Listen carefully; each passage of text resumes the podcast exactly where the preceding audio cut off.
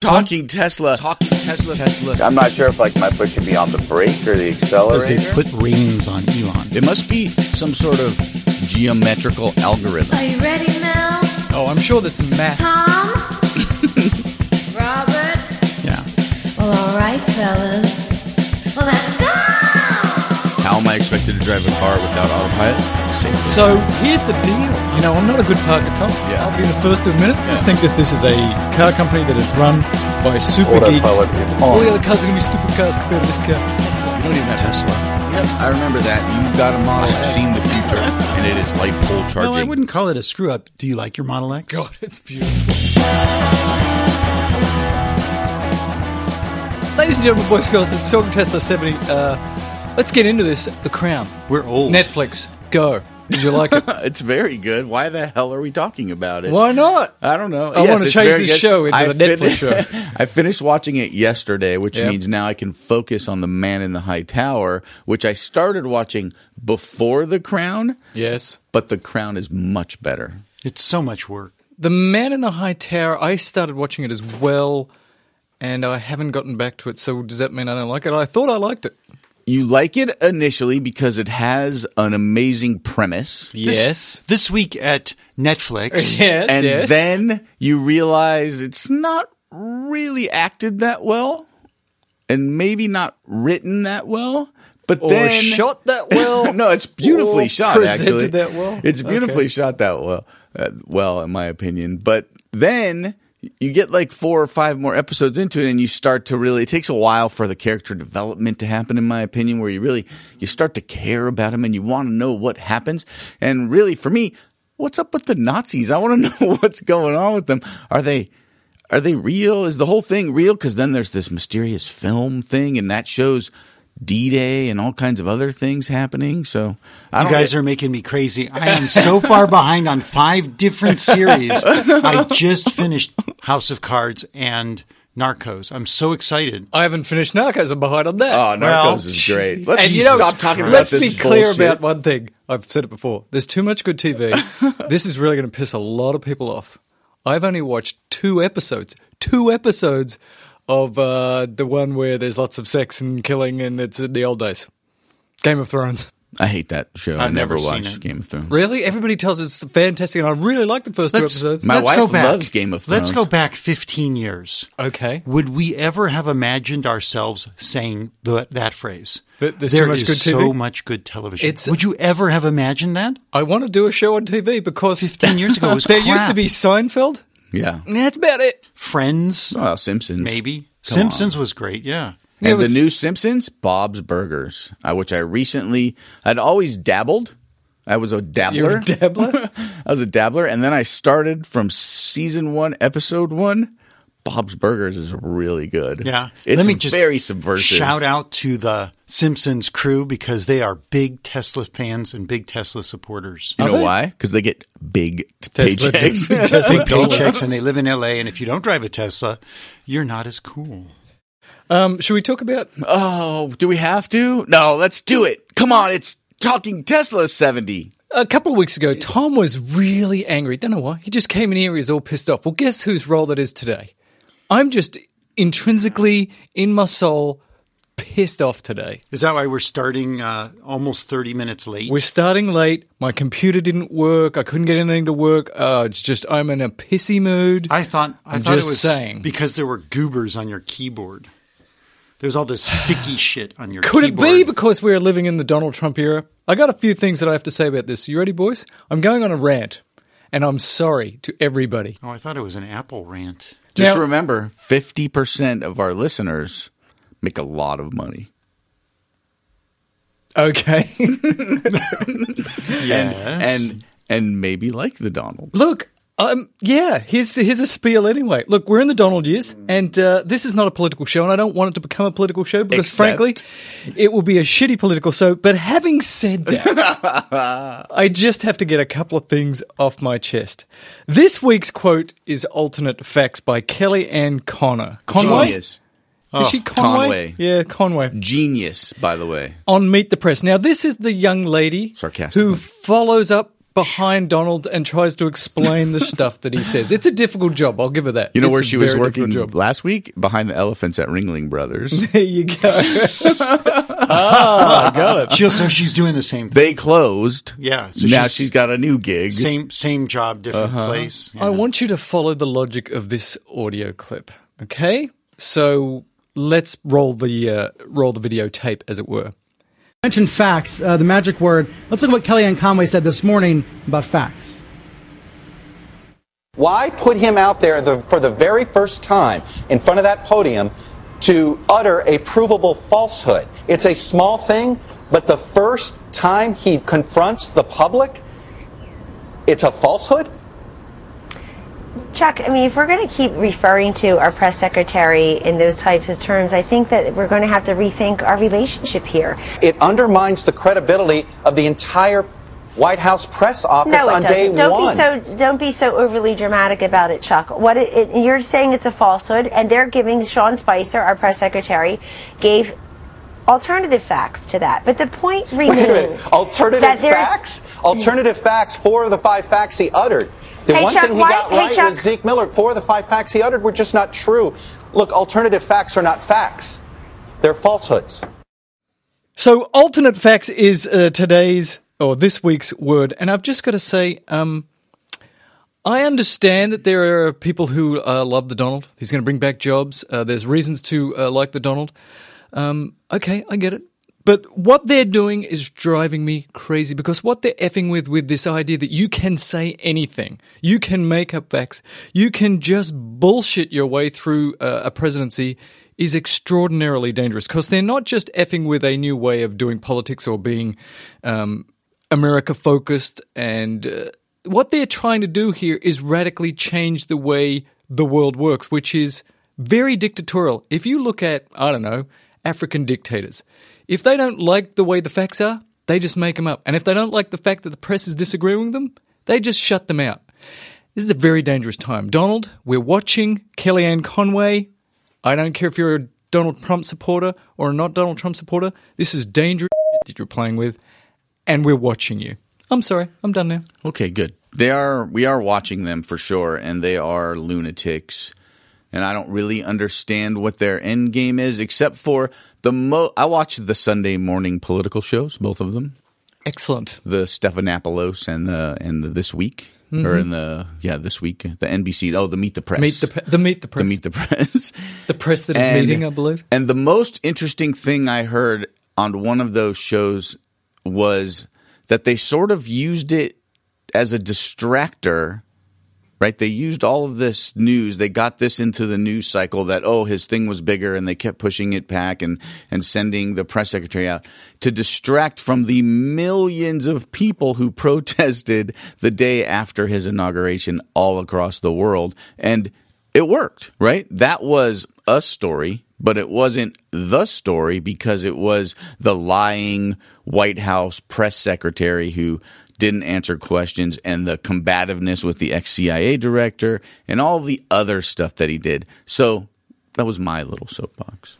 So what's more important, taking a bust of Martin Luther King out of the White House, which they didn't do, or was it more important that somebody reported that Trump had the bust of Martin Luther King taken out of the White House, which he didn't, or the fact that millions of people traveled on a rainy day in many cities to gather in huge groups to protest many of the things that our current president has advocated?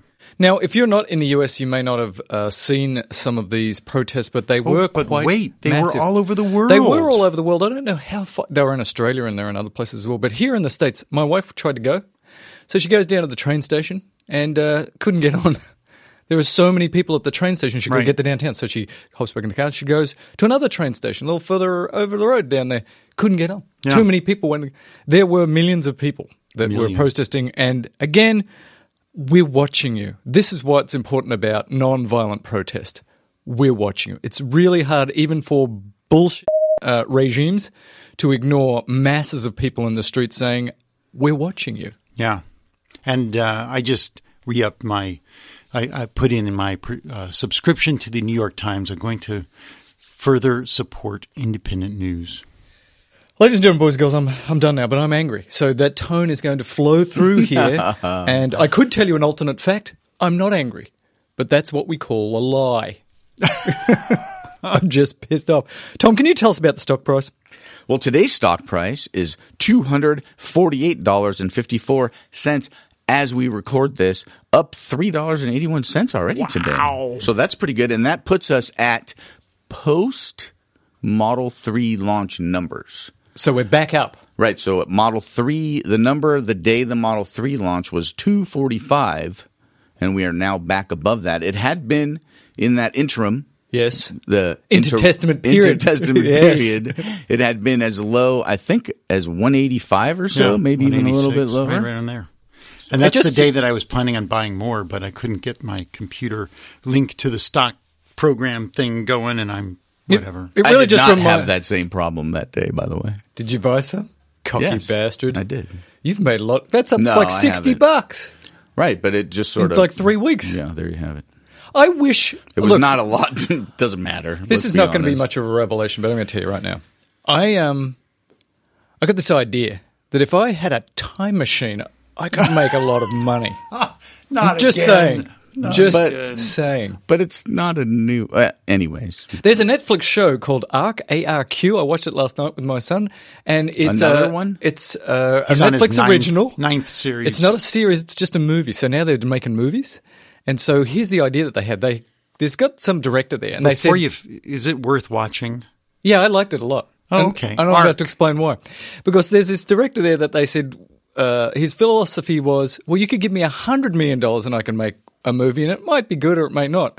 But if you give me a hundred million dollars, and I make a hundred movies for a million, a couple of those are going to be good." So that's what Netflix doing right now. They're making a shh. Ton, long ton, short ton, metric ton, shit ton of uh, content. Of shitty movies, and uh, this one's pretty good. I like it. It's a it's a time loop kind of a thing. You can make movies relatively inexpensively if you stay out of the V F X room, right? Yeah. You dealt with story. I swear, this movie was shot in one or two apartment rooms, and then it's all about the writing and the acting. Yeah. And I thought it was quite good. It you know, harkens here, back to the olden days of filmmaking, or, Where or silent. What? Or where all of the movies uh, that come out of Van Nuys, the Valley, come from. Well, that's a different type of movie. Yeah. You're, you're such a hater. A hater? No. I'm just, you know what? It's reality. New Zealand and Australia have a nice little uh, filmmaking group down there. They have no budget, but they make good movies because it's all about characters and writing. Well, they're not all good. Some are absolutely shite, but let's be yeah. honest. Name anything besides The Hobbit and Lord of the Rings. Uh, Mad Max, the original. So good. Yeah, probably made on a shoestring, made on a yeah. shoestring budget. But the la- the other ones, the post uh, Mad Max movies, were not made on a shoestring, and Dude. also not as good. Can I recap from last week, please? We all talked and moaned about the ventilated seats. Yes, I've I've actually had some nice inside information about the ventilated seats and please. the fact that the ventilated seats weren't very good. I'm trying to work out the segue from shitty movies to ventilated seats, but go. He's trying I'm to trying keep to us focused. Air out the the methane, the okay. methane, and move towards the Tesla. Okay. And so I heard that the ventilated seats were actually quite loud, quite noisy, and didn't work very well. Is that so, whether or not you had the upgraded sound system, or what was the what was the deal with If that? You were turned up to eleven, you yeah. didn't notice them. Yeah, or yeah. if you were in ludicrous mode, you were too scared to even hear them. Well, then you're actually wetting in your seat, and then the ventilated seat really doesn't work well. Especially if it's blowing out. Yeah, Look, you know, this is, I noticed that with the ventilated seats, when I, you know, when I test drove um, a P one hundred D two weeks ago, the temperature outside was like fifty, fifty-two. So the need for ventilated seats was pretty much negligent or negative, not needed, period. Negligible? Negligible. Negligee? What's up? Ooh, Tom, you're going back to Van Nuys. And so, um, but what I did notice is when I sat in the back of the car, because I wanted to check out the all glass roof and make sure it had more headroom because my son is now topped my height and uh, often gets regulate, reg, regulated, relegated to the back seat. See, I haven't had enough coffee, Tom. There's this no espresso. Your son is now taller than you? He is taller than is me. Is he six foot six? What, what's going on? Is now he going to join the N B A? He's probably a solid six foot four and a half. You know, he's, he wow. depends on what time of day. Because if he's been slouched at his desk doing homework for three hours, he's probably an inch shorter. God. Nevertheless, I sat in the back seat of the Tesla with the newer seats, and what I noticed and did not like is that the bottom of the seat now extends all the way down. They've, they've designed the seats, I guess, to take up that empty space underneath the seat with whatever, padding, ventilation, other doodads, and I cannot put my feet under the seat. So when the person in front of you is tall and they've lowered the seat all the way down, the seat almost meets the floor. And now I got nowhere to put my toes. It becomes more uncomfortable in the back seat. So if you are a one percenter, a one percenter who's also six four, four plus, I'm not a one percenter. No, I was going to say one yeah. percenter in height. Globally. In height. Oh, globally, globally, we're all one percenters. All tenth of one percenters. Oh my gosh. Have you ever done that? There was an I'm app. I'm a global human being. Uh, what can I tell you? If you go, there's an app, and you can go what's your income compared to the rest of the world. Like if you work at McDonald's yeah. at minimum wage, you're a one percenter. This uh, just saying. Look, uh, we've mm. gotten off topic. Let's go back here because I was going to do an article. We've gotten off topic. This we haven't gotten show, off topic. This show might as well be called Off Topic. Yeah, the last eighteen months has been off topic. Look, ladies and gentlemen, boys and girls, this is a little article from Electrek. I'm just saying. Morgan Stanley upgrades its target price. So Adam Jonas, if you remember, he's this Tesla specialist over there at the Stanley that is Morgan. And uh... you can't start the show like that. And okay, you'll you remember, this guy just a few weeks ago said the Model three, you're not going to see it until uh, you know two thousand and late two thousand eighteen, maybe two thousand nineteen. Then he went over to the Gigafactory. He hung out with Elon and a couple other people. And now he's saying, uh, I just want to correct that. Looks like they're on track. It's all good. And then the stock price uh, takes off. So who doesn't love stock analysts? Who doesn't? I have a friend. Uh, Tom knows him very well. We'll call him Tony. That's because that's, that's his name. name. Yeah. And he's uh, one of these finance guys. And he's like, he actually used to work at a place very similar to the Stanley that is Morgan. And he goes, you know what we would do for fun? I'm going to stab him for you, Talking Tesla Nation. Oh. Don't worry about it. Stabbing won't help. It's more of a sock in the mouth. The analysts would come out with their what they should do, and just for fun, him and his buddies would do the exact opposite and made more money. Oh, my God. It's so insane and crazy when I listen to the that these guys put out. And I don't know why. It's like, are they just bored? Or maybe they went to lunch and they had like an extra martini, like the fifth martini. And they're so blitzed that they just write whatever. It doesn't make any sense. And when I hear, it's sort of like when you, Tom, went to drive your Bolt and the guy was telling you about the Tesla coming out with, I don't know, a hundred, the one hundred twenty gigawatt car. You Turns know? out he was right. No, he was not. He was. There's already rumors about the one twenty. We're going to get to it. Anyway, it's just, it makes me kind of crazy. So I actually put together, I just dropped that in there because I had done this work yesterday and was too tired and fell asleep. And I dropped in a spreadsheet that shows you all the different models that are out there. And just because now Tesla's announced the one hundred D. Damn it. Well, but there's kind of a glitch because I thought, right. I thought, wow, I, I delayed, right? I, I had my order in before the end of the year so I could get the supercharging for life. And then they announced that it could go to the fifteenth. So I canceled my order in the week that I had. And I thought, okay, I'm going to delay. And maybe, maybe. Just maybe. Just maybe. I had a hunch they would come out with a one hundred D. We've been waiting for this, right? How long? We knew oh, it was coming. We God, knew it was we've coming. been waiting. And guess what? Boom! I put in my order on the fifteenth, and they came out with the announcement. Yet, what they say now is I cannot change my mm. order. So you called them and asked because Dave I've Mason, been, who changed his order at the last second, said they were very nice and they changed the order. Of course. But I've been working with a really nice guy, Gordon. Gordon and listens to the show, maybe? I don't mm-hmm. know. I, I doesn't like the falcon winged or conversations. Or something? Oh, you think there's a conspiracy. Cons- Maybe it's true. Maybe my whole bitch and complaint should be against Mel yes. for all of his oh, yes, because accuracy. N- because Robert's never said anything negative about Tesla on never. the show. And if you haven't, you should get off. I'm f- bitching now because I want to pay only three thousand dollars freaking dollars and get another forty-two miles of range. I'm kind of, you know, going back and forth to Boulder. We did have to stop quite a bit. Look, it was kind of a pain in the ass to make nine supercharger stops each way. Let me. Uh, I would like to make six supercharger stops each way. So let me put this in perspective. Sometimes it's, I hate uh, this show. There's a you sometimes. Let me put this in perspective. Teslarati, we love those guys. Uh, Gene wrote a little article and says, "Here, look, the one hundred D has hit the design studio. So we've had the P one hundred D for weeks and weeks. Very expensive car. We knew that the one hundred D would come, and I should have waited, and I didn't because I couldn't help myself. But um, it gets about thirty, nearly forty miles more range." Yeah, I put it down there. It's uh, forty-one extra miles. forty-one extra miles, but it's only three grand. three grand more than the ninety D, which means right. that it's only seventy-five dollars per mile of range, which is pretty extraordinary because if you go from the seventy-five kilowatt hour battery to the ninety kilowatt hour battery, you have to pay something, right here, and I did right the math here, here like um, two hundred seventy-five dollars per mile of range. So this extra range has they've tacked it on there really right. cheaply. It's, I think somebody screwed up. I think they're like, oh hell, we didn't do the math on that because it's so much cheaper to add that you know that extra forty miles range for three grand. That's amazing. Right, it's six grand per ten th- by for uh, ten kilowatts, ten grand for ten kilowatts versus three grand for ten, ten kilowatts. kilowatt hours.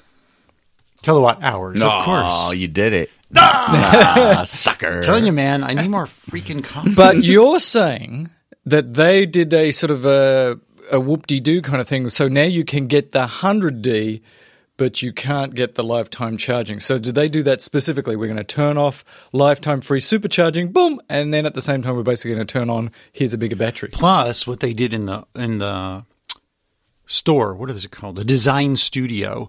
They changed how you can mix and match uh, paint, roof, interior, uh, liner, the headliner. There's only set set uh, groups.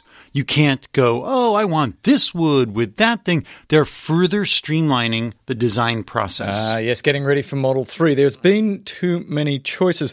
Uh, a couple of other things to say uh, from this Teslarati article from Gene is that, okay, so it's only three thousand dollars more. And so I did some math. Are you ready for this, ladies and gentlemen, boys, and the wee girls? I did some math and I said, well, how much would a four hundred mile Tesla be? And at that price, if they kept doing it like that, it would be under five thousand dollars. Another five thousand dollars and you could get a four hundred mile Tesla.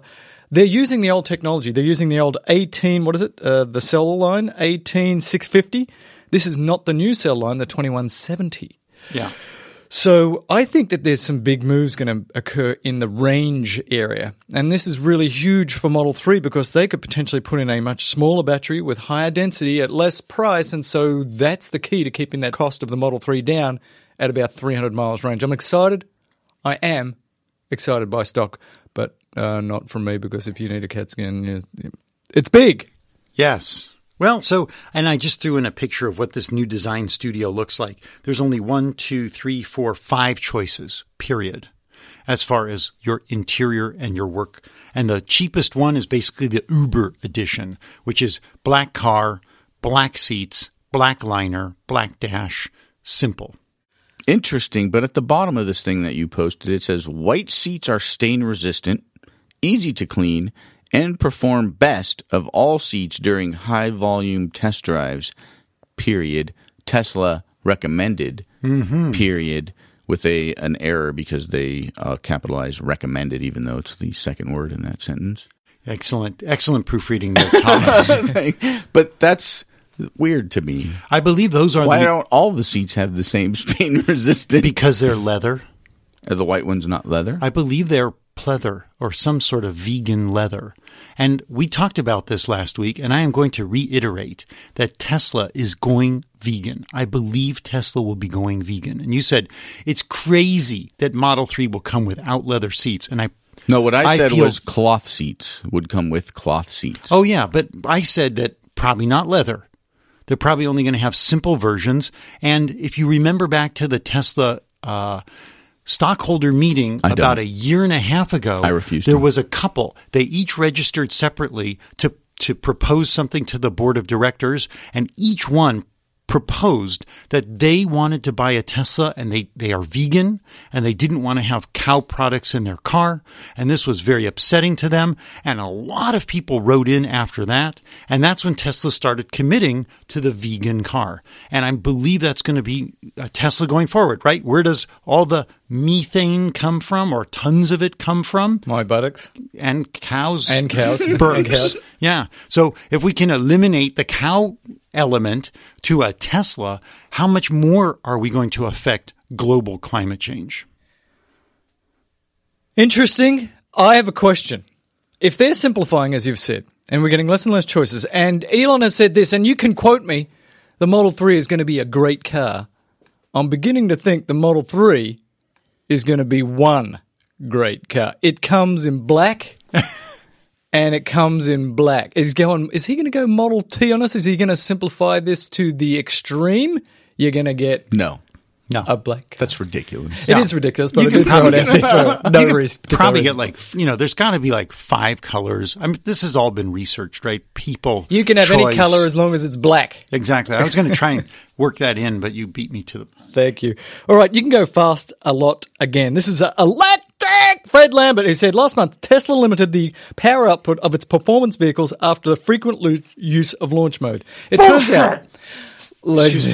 Ladies and gentlemen, that if you buy a P one hundred D L, you like to show off. You like to hit it and go very fast. Well, what Tesla did is that they software reduced the number of times you could do that, apparently. And Tesla Nation got pissed. And this is a really good part of this story. On the Tesla forums, people who had these performance editions said, this is B S. I spent lots of bucks so that I can go really fast and, you know, prove that I have enormous genitals or whatever it is, whatever reason it is you like I to do that. I knew you were going there at some point in this ramble. And, and uh, hey, there's girls who do this too, They can have the enormous genitals as well. Everybody's got some genitals that are big who are driving around in these D Ls. Uh, oh, my God. And, and I'm going to get so many letters about that. Look, yes, it is true. I have small genitals. It's okay. All right? No. It's, it's stop. Hey, we don't have autopilot in everybody's listening car. Everybody's cars are listening, and they're going to they're going to drive off the road with you now. So on the forums, Tesla Nation said, look, I paid a lot of money for this. I want to do this a lot. And so they've reversed it. So now you can just go as much as you can. And Tesla has said, well, what we'll do then is we'll just sort of check that you're not wearing out your motors too fast. The reason they said that uh, they stopped doing this is because this is a huge amount of energy going through these motors, and there's a lot of potential wear and tear on this. And they're the, not the only high-end company that reduces the amount of times or the speed with which you can drive. But they said, because they were they listened, and they said, look, we're going to wire, wire this back, and you can go as fast as you like, as often as you like. They listened because they were outed by Tesla owners, and then there's all these reports, but what they did say was they are going to now more actively monitor your car's wear and tear on the powertrain and send you a little message. Hey, we noticed you've been ludicrousing quite a bit lately. Uh, the Skoogelblonger is wearing out. You should come in and fix it so you don't get abandoned in the middle of nowhere. Robert's got his hand up. Go ahead, Robert. Do we have any idea how many launches in ludicrous mode it takes to trigger the first of any of these warnings? No. Do we know what a Skoogelblonger is? You can't even pronounce it, and I don't know what I said. There's also a sister article from Gene at Teslarati. We love those guys. And there's a lot more details with graphs and charts and other things These I don't charts? understand oh, cool. about you know, the amount of horsepower they were reducing during this little foray into minimizing the performance of their automobiles. Well, there you go. Since it's a I don't, foray. I, since I don't have uh, the performance edition, this wasn't an issue to me. But I was excited that the Tesla Nation got them to change things. Hey, just as an aside, did you hear about the guy? So this is a guy, right? He's got a Tesla, right? And he didn't have his key. And uh, he drove into the desert to go check out some stuff. And he's like, it's cool because, you know, I can just open and start my car and stuff with my app. What he didn't realize after he turned the car off and went for a walk, maybe had a wee-wee, came back to his car, no cell service. Mm. Wah, wah, wah. Got stuck in the middle of nowhere with a beautiful Tesla, unable to start the car. Is his name somebody at this table? Is his, why are you looking at me? No, it wasn't me. It's the kind of stupid crap that I would do. Oh, that sounds like it's got you written this all over it. This is a public service announcement. Although the app can start your car and it is great, and I have used it because I've left my keys at home, this is a reminder that it does require that you have cell service, and if you're somewhere where there's no cell service, it's not going to start. I want to know who. It wasn't me. I want to know who. You it know wasn't, who, It wasn't though. me. Oh, it wasn't you know. me. No, he knows who. He knows who. You want somebody outed? I yeah. don't know who it was. Driving out Where to the desert. Where did this story come from? It nice. came from Teslarati or something. Like, that was a story. It's real. It's not false. It's not like I make things up. Hey, the it world happened, is flat. It happened to many of us at the top of Mount Wilson. I talked about that before, where you have a big array of antennas that are blasting out electromagnetic waves, and your remote doesn't work very well. Nothing works very well. You have to use certain tricks, which you have to go back and listen to other Tesla shows to get. But um, other Tesla shows besides uh, yeah, this? No, this Yes. Yes. No, or other, other talking version, Tesla other shows. talking Tesla versions. Oh, thank yes. you, because there are other Tesla shows, from what I hear. That's true, there are. And so uh, this is a big complaint and a big suggestion that's been made over and over. So, you know, I think you can still do this, and I tried it the other day. When you press on the the little voice activation button on the right side of your steering wheel, you can say bug report, and then what you say gets recorded and sent to Tesla, and it goes to their engineers. So first thing, don't press the button, say bug report, and then start screaming and, you know, obscenities and you assholes and why is the stock price? Wait, don't whatever. don't do that. Do not do says, that. Don't do that. Do not do no. that. Oh, don't wait. I'm going to do that. Try and be concise and do it at the time something's going wrong. So a lot of people have put this out. I know I've read about it on the forum, where they want the Tesla app to be able to connect with the car via Bluetooth, right? The car already connects to your phone via Bluetooth. You can play music through the car. You can play, I don't know what through the car, but, you know, YouTube. You can listen to the audio through the car. You can use your phone through the car. Why not be you able got to contr- music and that was it? Yeah, it's true. Again, I am espresso deficient. And so why can't your phone communicate with the car using Bluetooth? Then you are not internet dependent. Tom? Bluetooth might not be secure, as secure as you might want it to be. That well, might be the problem right there. It could have a code, basically a back and forth. Do you see the number seventeen on your screen? Do you see the number seventeen on your phone? You know, Apple does this kind of stuff. Mm-hmm. These are engineers, man. They're smart All men right, and women. No, please continue. Another suggestion, and I just sent this as an Apple. I'm sorry, Apple. F- Apple. I, I, wow. We're having wow. Apple issues. And so I sent a bug report just the other day. So we're living in Southern California, where it never rains. That's in, that's incorrect. Except over the last six freaking weeks. Don't complain about the rain. I love the How rain. How dare you. Except when my backyard floods. Been there. No, and you don't, get, you don't get your choice. When I when I was driving home yesterday from this race I went to, and I'm trying to t- turn into my neighborhood, there's this huge truck that is the white, Uh, what is it called? Swiftwater Rescue Truck. I live near a, a large creek that's all basically concrete. And they're like out there looking under all the bridges in West L A for homeless people and other people sleeping down there, because the waters are starting to flow so strongly yeah. because we're having a ton of rain. So back to my point. When you are the driver of a Tesla, do you notice how the windshield wipers wipe everything to the driver's side? Yes. So if you're on the passenger side and the windshield wipers are going, you can get in and out of the car, no problem. The other day, I go to Starbucks. I'm going to get a coffee. It's raining like stink, and I have the windshield wipers on intermittent. Typically use that. Uh, so they're intermittent. You cannot predict when they're going to swipe.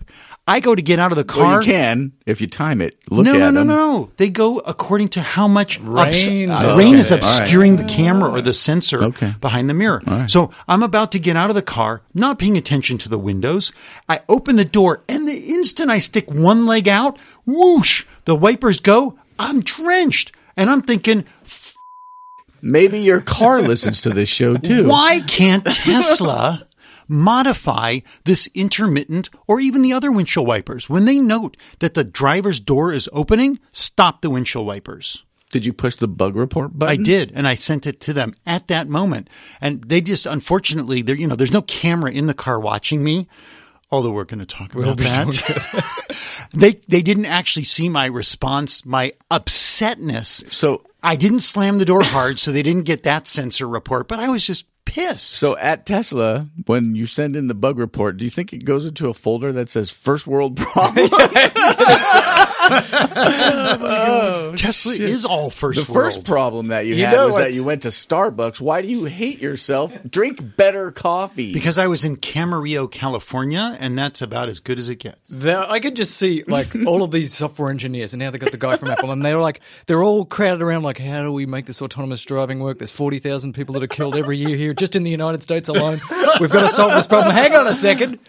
Robert got wet by the windshield wipers. Drop everything. It's like a, it's like the SpaceX control room, right? Yeah. They're all sitting in there, and then all of a sudden, bug alert. Bing, bing, bing, this bing. Is gonna stop. Big red thing comes up, and it's like, oh, Robert got wet. His oh. shoe is wet. Oh.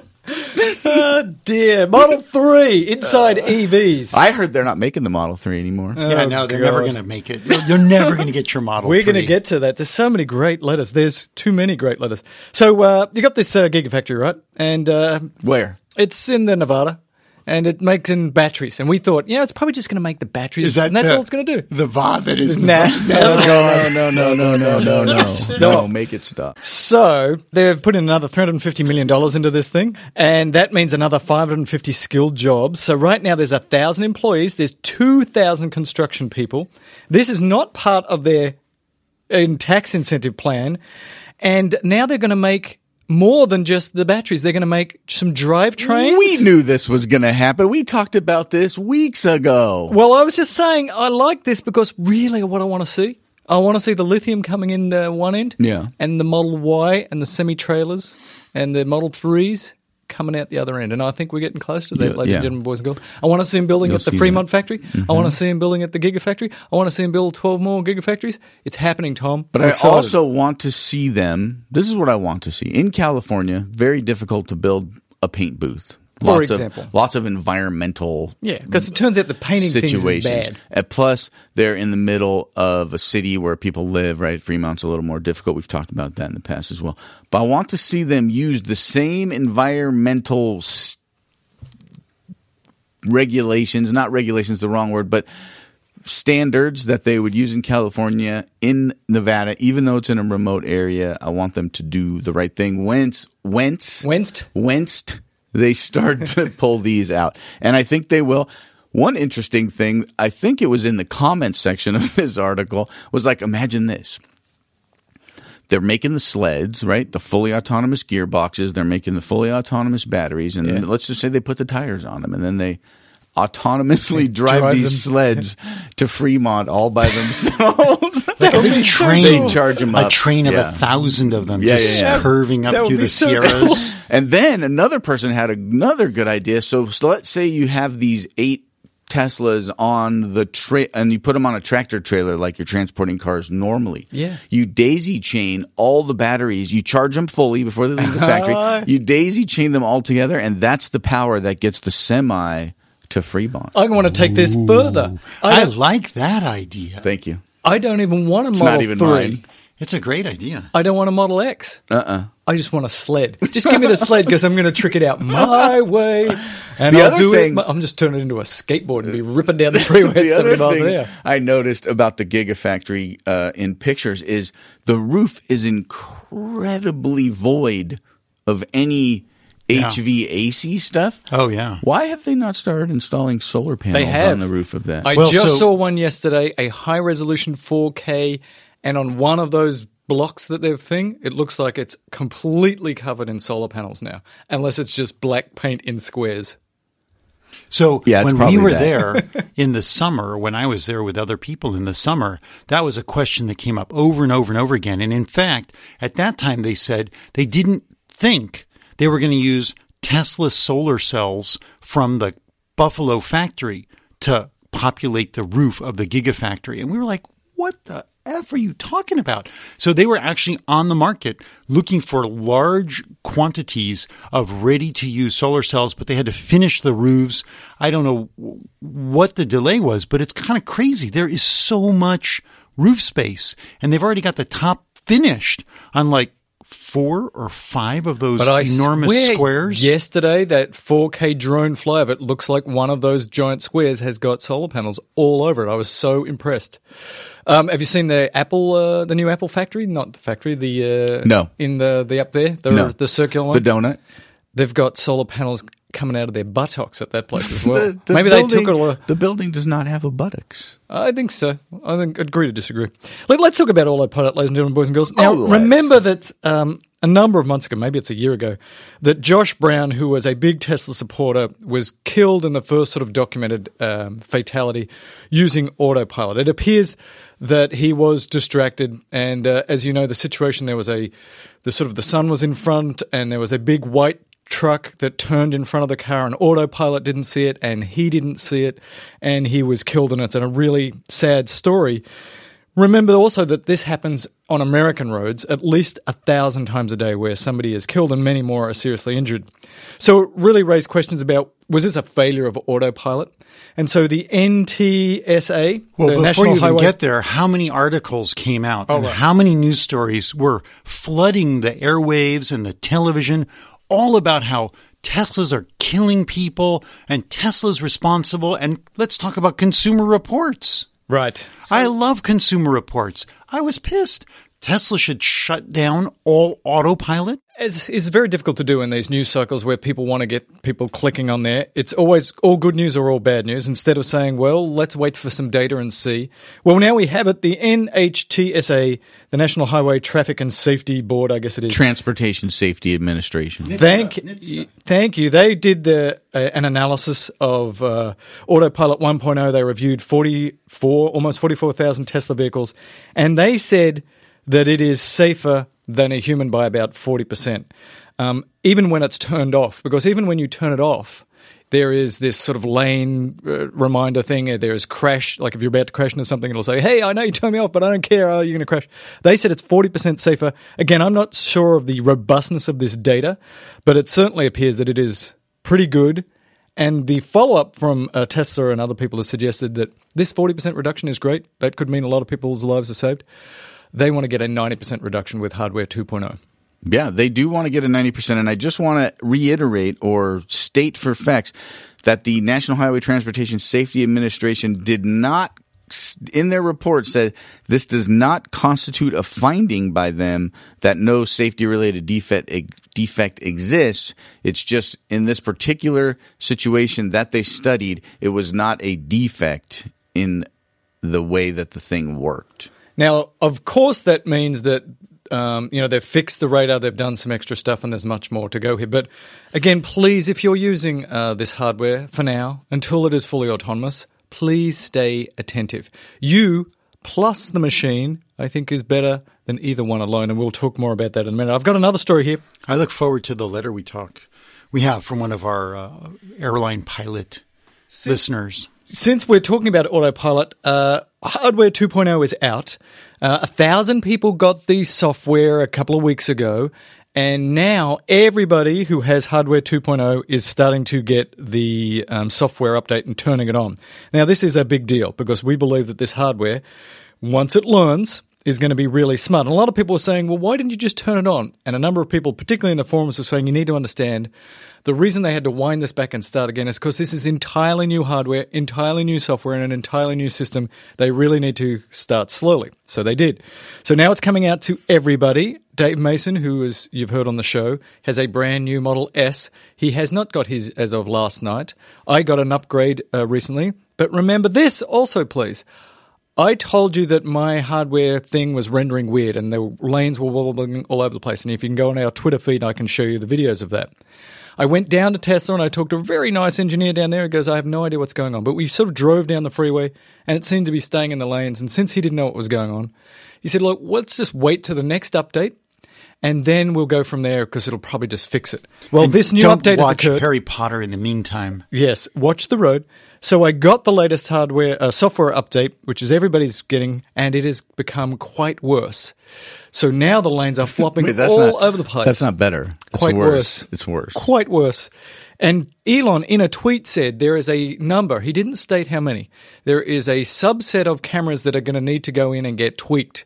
It, he made it sound like the angle of which they're in the housing is a little bit mm, wrong. Or the Herbert edition, sh- I think, is what that I is. have that, and I got to tell you, ladies and gentlemen, boys and girls, if you get this push, do not turn it on and read books, smoke a cigarette, or put on your makeup. Because if you're one of the people who has what I've got, it is quite dangerous. In fact, I'm surprised that they're pushing it without recalling them. So apparently they can't work out if you're going to have a problem until they give you the software. So when uh, – what's the deal with yours then? Is there a date for the fixing of the cameras? Is there Elon, a, a plan? Elon said just take it to the service center and they can fix it up. So now – But I'm you were go- at the service center. This was before Elon uh, noted it. I think this problem was so small and so in the inner circles that the Tesla guy that's supposed to fix it, like, I don't know what that is. I'm sure now a memo has gone out. By the way, a subset of these hardware two point ohs are going to need a, a X memo. Fix. I just want to make sure that, you know, it's been raining a lot here in Los Angeles, but I want to make sure there's no, like, large, like, pelican poop blob covering your camera. That's the first thing I did is I whopped all the pelican cameras down. Poop? Yeah, we don't have a lot of pelicans, but no, it's not that. It's an intrinsic problem. It's more, you know, poetically sounds better when it rolls off the tongue. But please mm. be careful because if you have the same issue as me, because the lines are rendering and flopping all over the place, your car goes, I've got to stay in the lines. And it's going left, right, left, right, left, right. I could have said crow crap.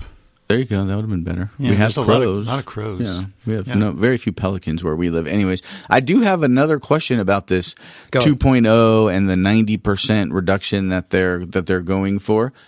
Yes. Let's say in, they get there. Yeah. And we've had a lot of conversations over the course of the last few weeks about accidents and how long it takes for these things to get repaired at the service center. Does this, if they get to ninety percent crash reduction, yes. that's a lot less body work that needs to get done. Yes. Does it sort of render our concerns about this this need for a massive amount of service center infrastructure to be built? Does it sort of render it sort of unnecessary? No, I don't think it affects it at all. Why? No. But there's less crashes. Right, but Tesla service centers don't do body work. Thank you. Right, and but, they but do, people but wait they do, for months for parts to come from right. the factory. They supply parts, and the parts will then go to cars instead of broken cars. New cars, not broken cars. Okay.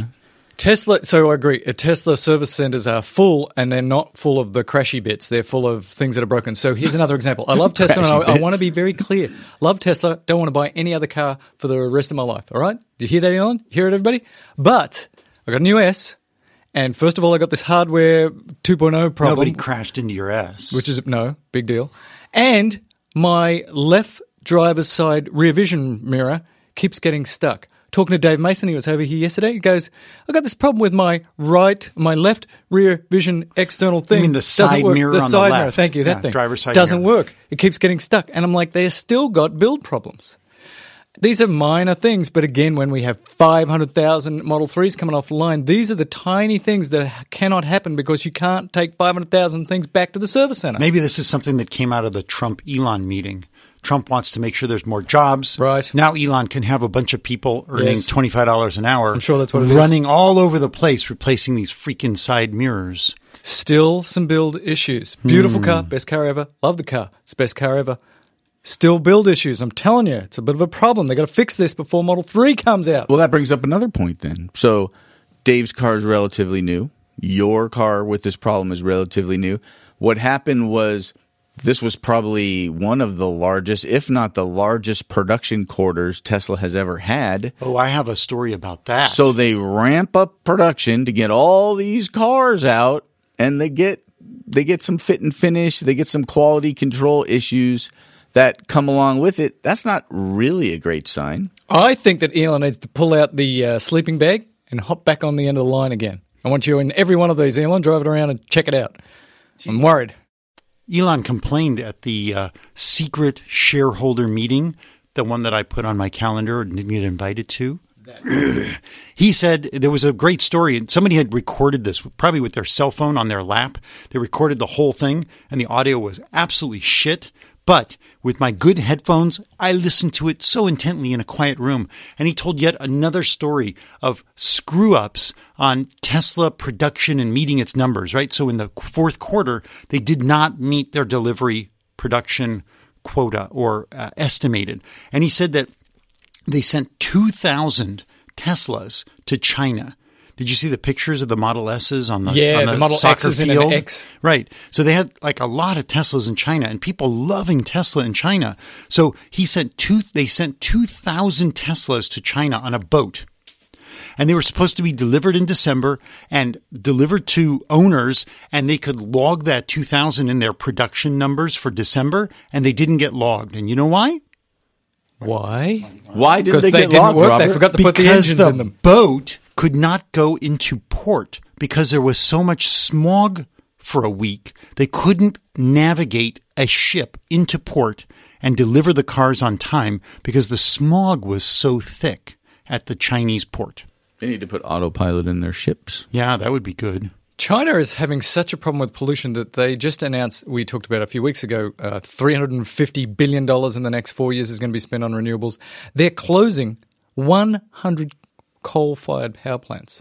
Unlike Wyoming, which has decided that they're going to try and push through legislation that means that you can't put renewables on their electricity grid because it's a coal and gas um, state. That you can't? You can't. You really? Cannot. Two senators from the coal mining area saying, we're putting through this legislation, they don't think it's going to pass, that will make it illegal to use renewables because they're so forward-thinking. Tisk, tisk, Wyoming. Is that really Wyoming? Yeah, I think it was Wyoming. Wow, Catch, uh, let's uh, talk about autonomous vehicles some more. And there is an autonomous Chevy Bolt. Uh, Bolt. And uh, Tom found this. With so a B. With a B. So there's, these, there's this uh, autonomous Bolt, and it's driving around San Francisco, and it stops, and it picks up passengers, and it does all this stuff. And um, it's impressive. Now, who used to live in San Francisco that uh, is...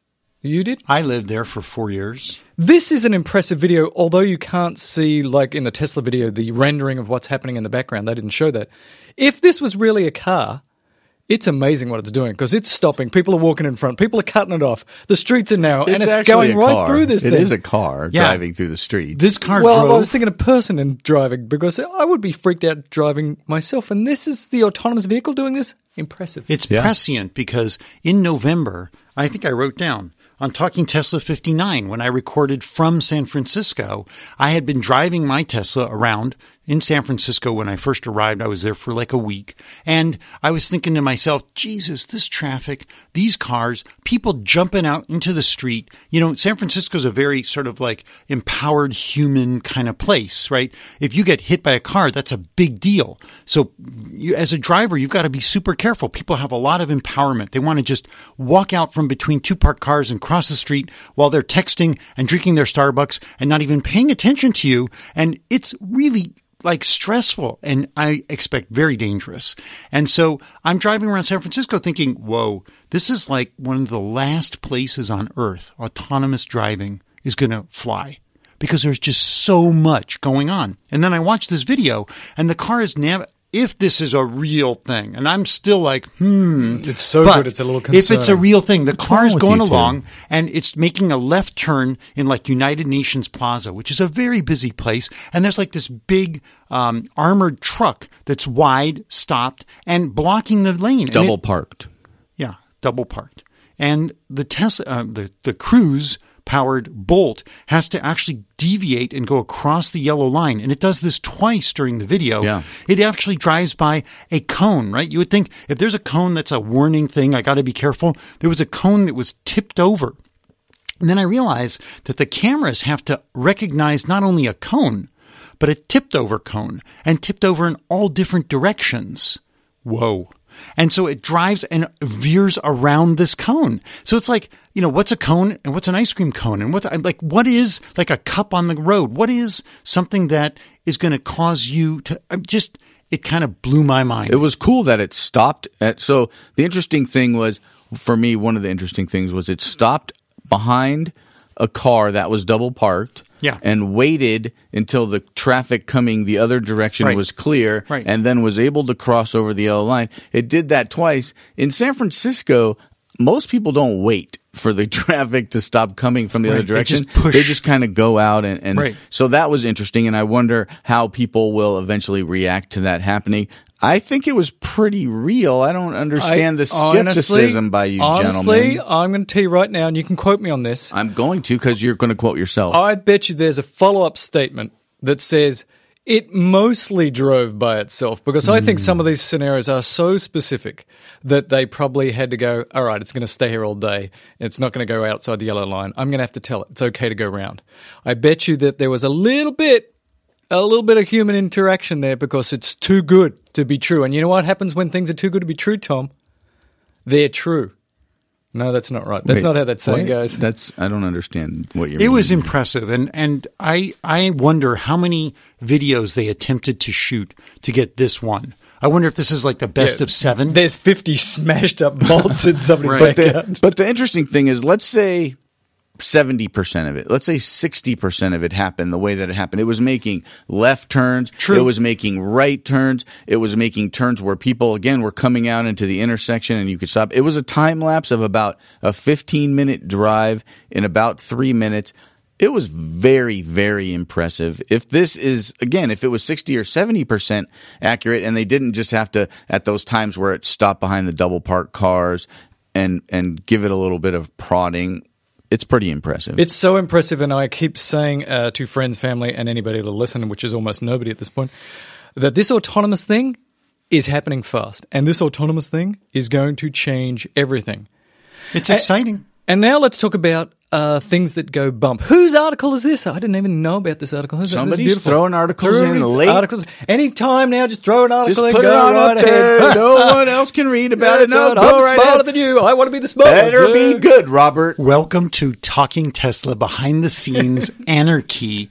We have a rule. Sunday, six p.m., we're not supposed to modify is the show notes. six p.m.?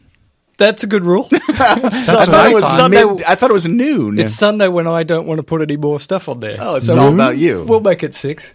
Mm. All right. Well, okay. Some of us have other sh- going on. Okay, whatever. So tell us about your wow. article that we don't know about. So it better be good. It's Ladies not an in-depth article, wait. boys. This is pretty superficial. Let's go. Oh, then by all means, take up valuable showtime with it, Robert. In the past, we've talked about bots, dots. Bots dots? Bots dots. But is dot. Bots dots. This is what you talked about, Mel. Uh, see, it's Talking Tesla Nation. I have shit to do. Mel was talking about bots dots in the past. We were talking about these lane markers. These are the bumpy things that are down the lane markers so that you got a sense that you've moved over into the wrong lane because it's going bump, bump, bump, bump, bump, bump. Thank you, Mel. Thank you. And so Mel said that there was this guy who invented them, and he's making a penny for every one, and, and we had to refute that story. And in fact, it's, it's upsetting. I yeah. had alternate facts. Albert Botts in nineteen fifty-three invented these dots. He doesn't make any money. In fact, by the time he died, they were barely being rolled out on the roads. But there are millions of them, like twenty million of them on California roads, and they are going away. They are being eliminated. Well, first of all, they're being eliminated by big rigs, which kind of crush them. They're made out of a ceramic material, but they're being changed for rectangular uh, um, lane markers. And so basically, the there ones was this that article. Stand up. The little L-shaped ones, right? No, no. The ones that are sort of like a trapezoid with reflectors on both sides. So they have an angled surface that faces you mm-hmm. that has a space for a reflector. And on the other side, the side you should not see, they have a red reflector. So if you happen to get on a freeway mm-hmm. going the wrong direction, all you see is red. Mm. Red ah, r- red on all the lanes. Just talking to you, Herbert. yeah. Couple too many shotties. I'm up the freeway. Oh, don't way. talk about it like that. I was saying you were senile, not an not an illegal uh, drunk driver. Oh, sorry, my bad. Well, I, you know, if you're in your autonomous vehicle and you're reading and watching Harry Potter and you look up and you see a bunch of red markers on the road, it's time to take over. So how do I reprimand my electric, my autonomous vehicle if it gets on the freeway the wrong direction? That's that, ridiculous. That would be really freaking scary. And I just saw Independence oh, really? Day wow. again. Nice statement, Robert. That I, would be scary. That would be very scary. I saw Independence Day again, and people were doing that at the end of Independence Day. I saw the the, yeah. the re-release. You know, so anyway, let me get back to my story, Sorry, you guys. This, I don't know. We're oh, very what? distracted. So this was a Sacramento Bee article, and I saw it, and I thought, okay, so this has relevance to Talking Tesla because they said that the main reason that bots dots are going away is that, number one, all of the autonomous vehicle manufacturers and the various highway associations that govern the engineering and design of highways, they all want more uniformity to support autonomous vehicles. And I thought, holy macaroni, this is awesome. This means that so many more people are on board other than the three of us and the twelve people who listen to Talking Tesla. That means like some big organizations with lots of engineers who have lots of effect on highways throughout the country and probably the world, because other countries just sort of log on to our websites and say, oh, how are they doing it in California? They got seven million miles of road.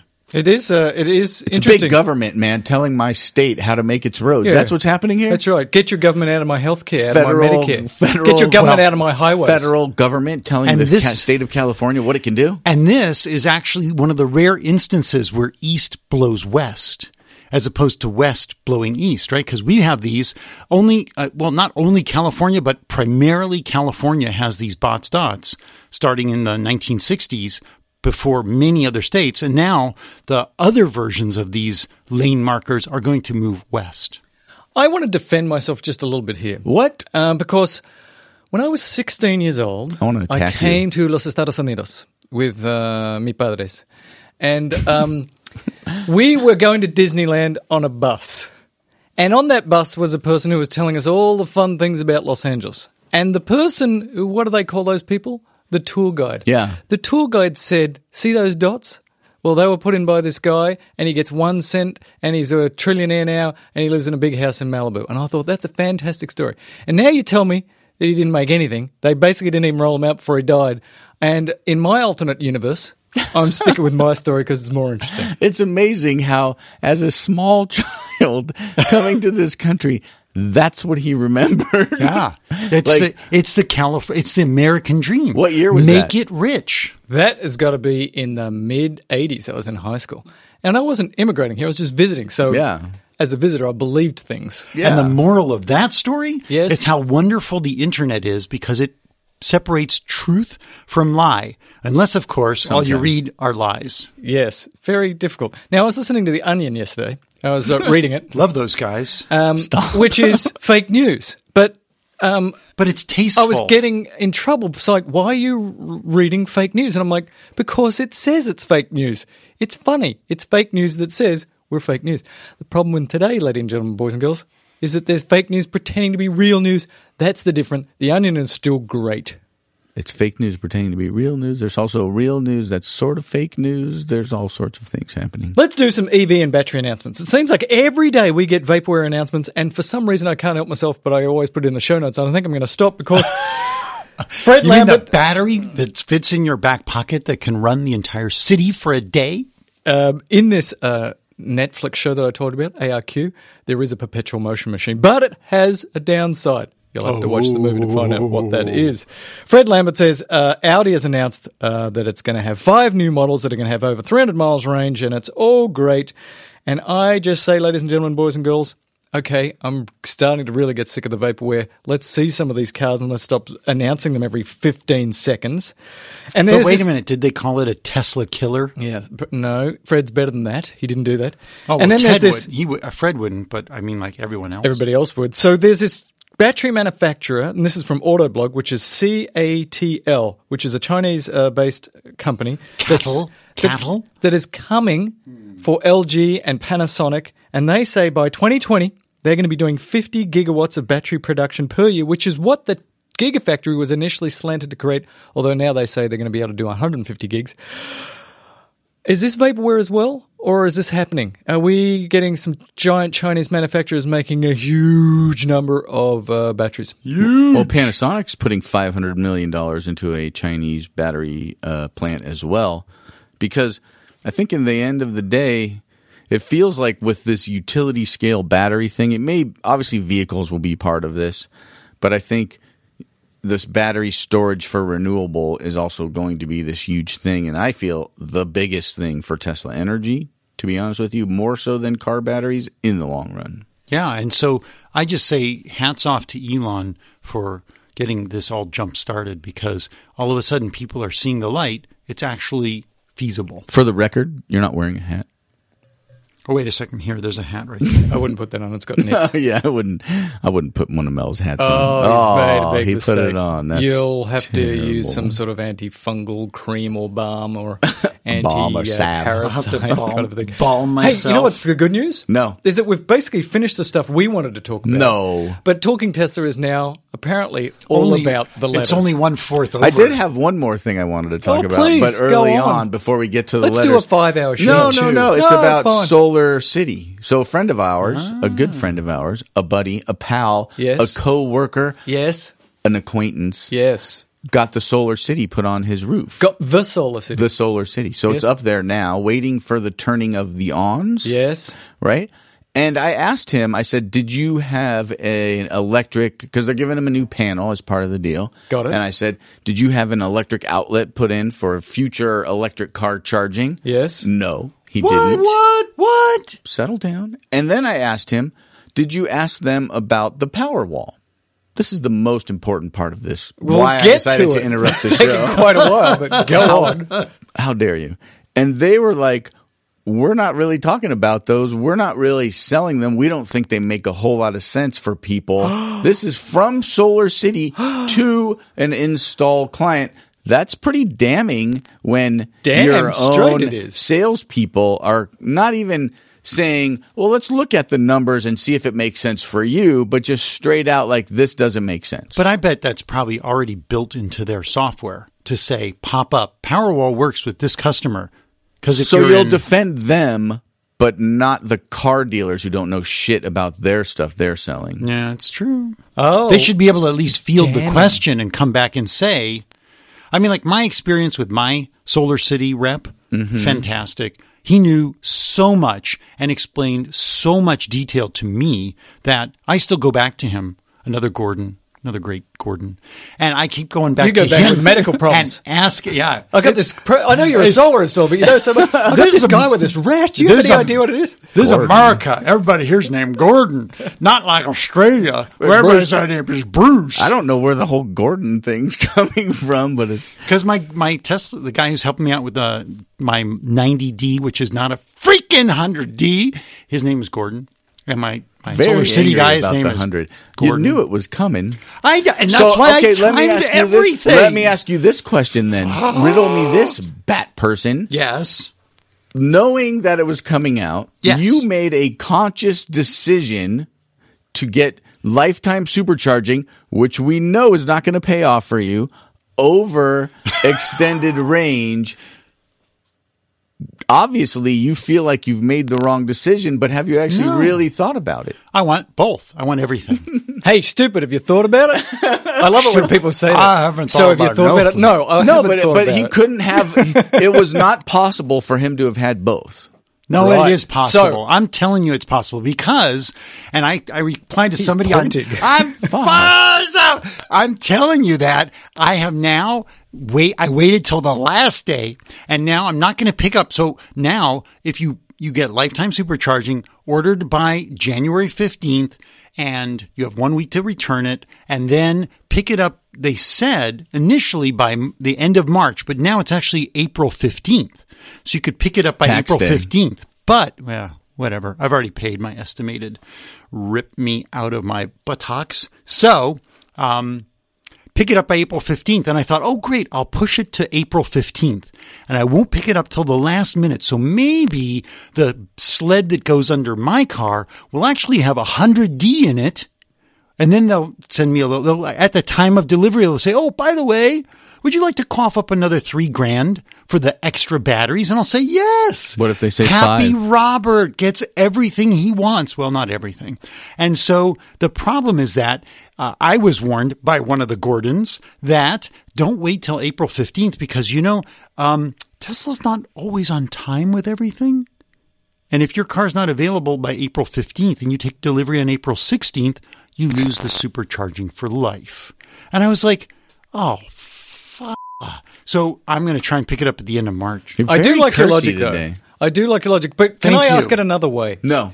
Uh, let me ask Robert. It's very specific. We're just try not go off track.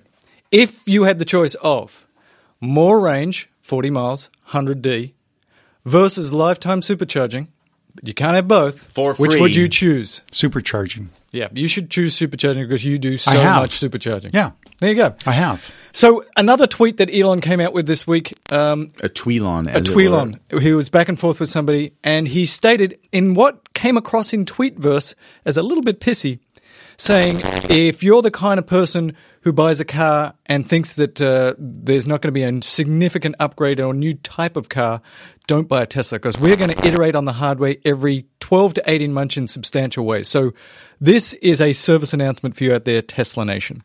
They do this all the time.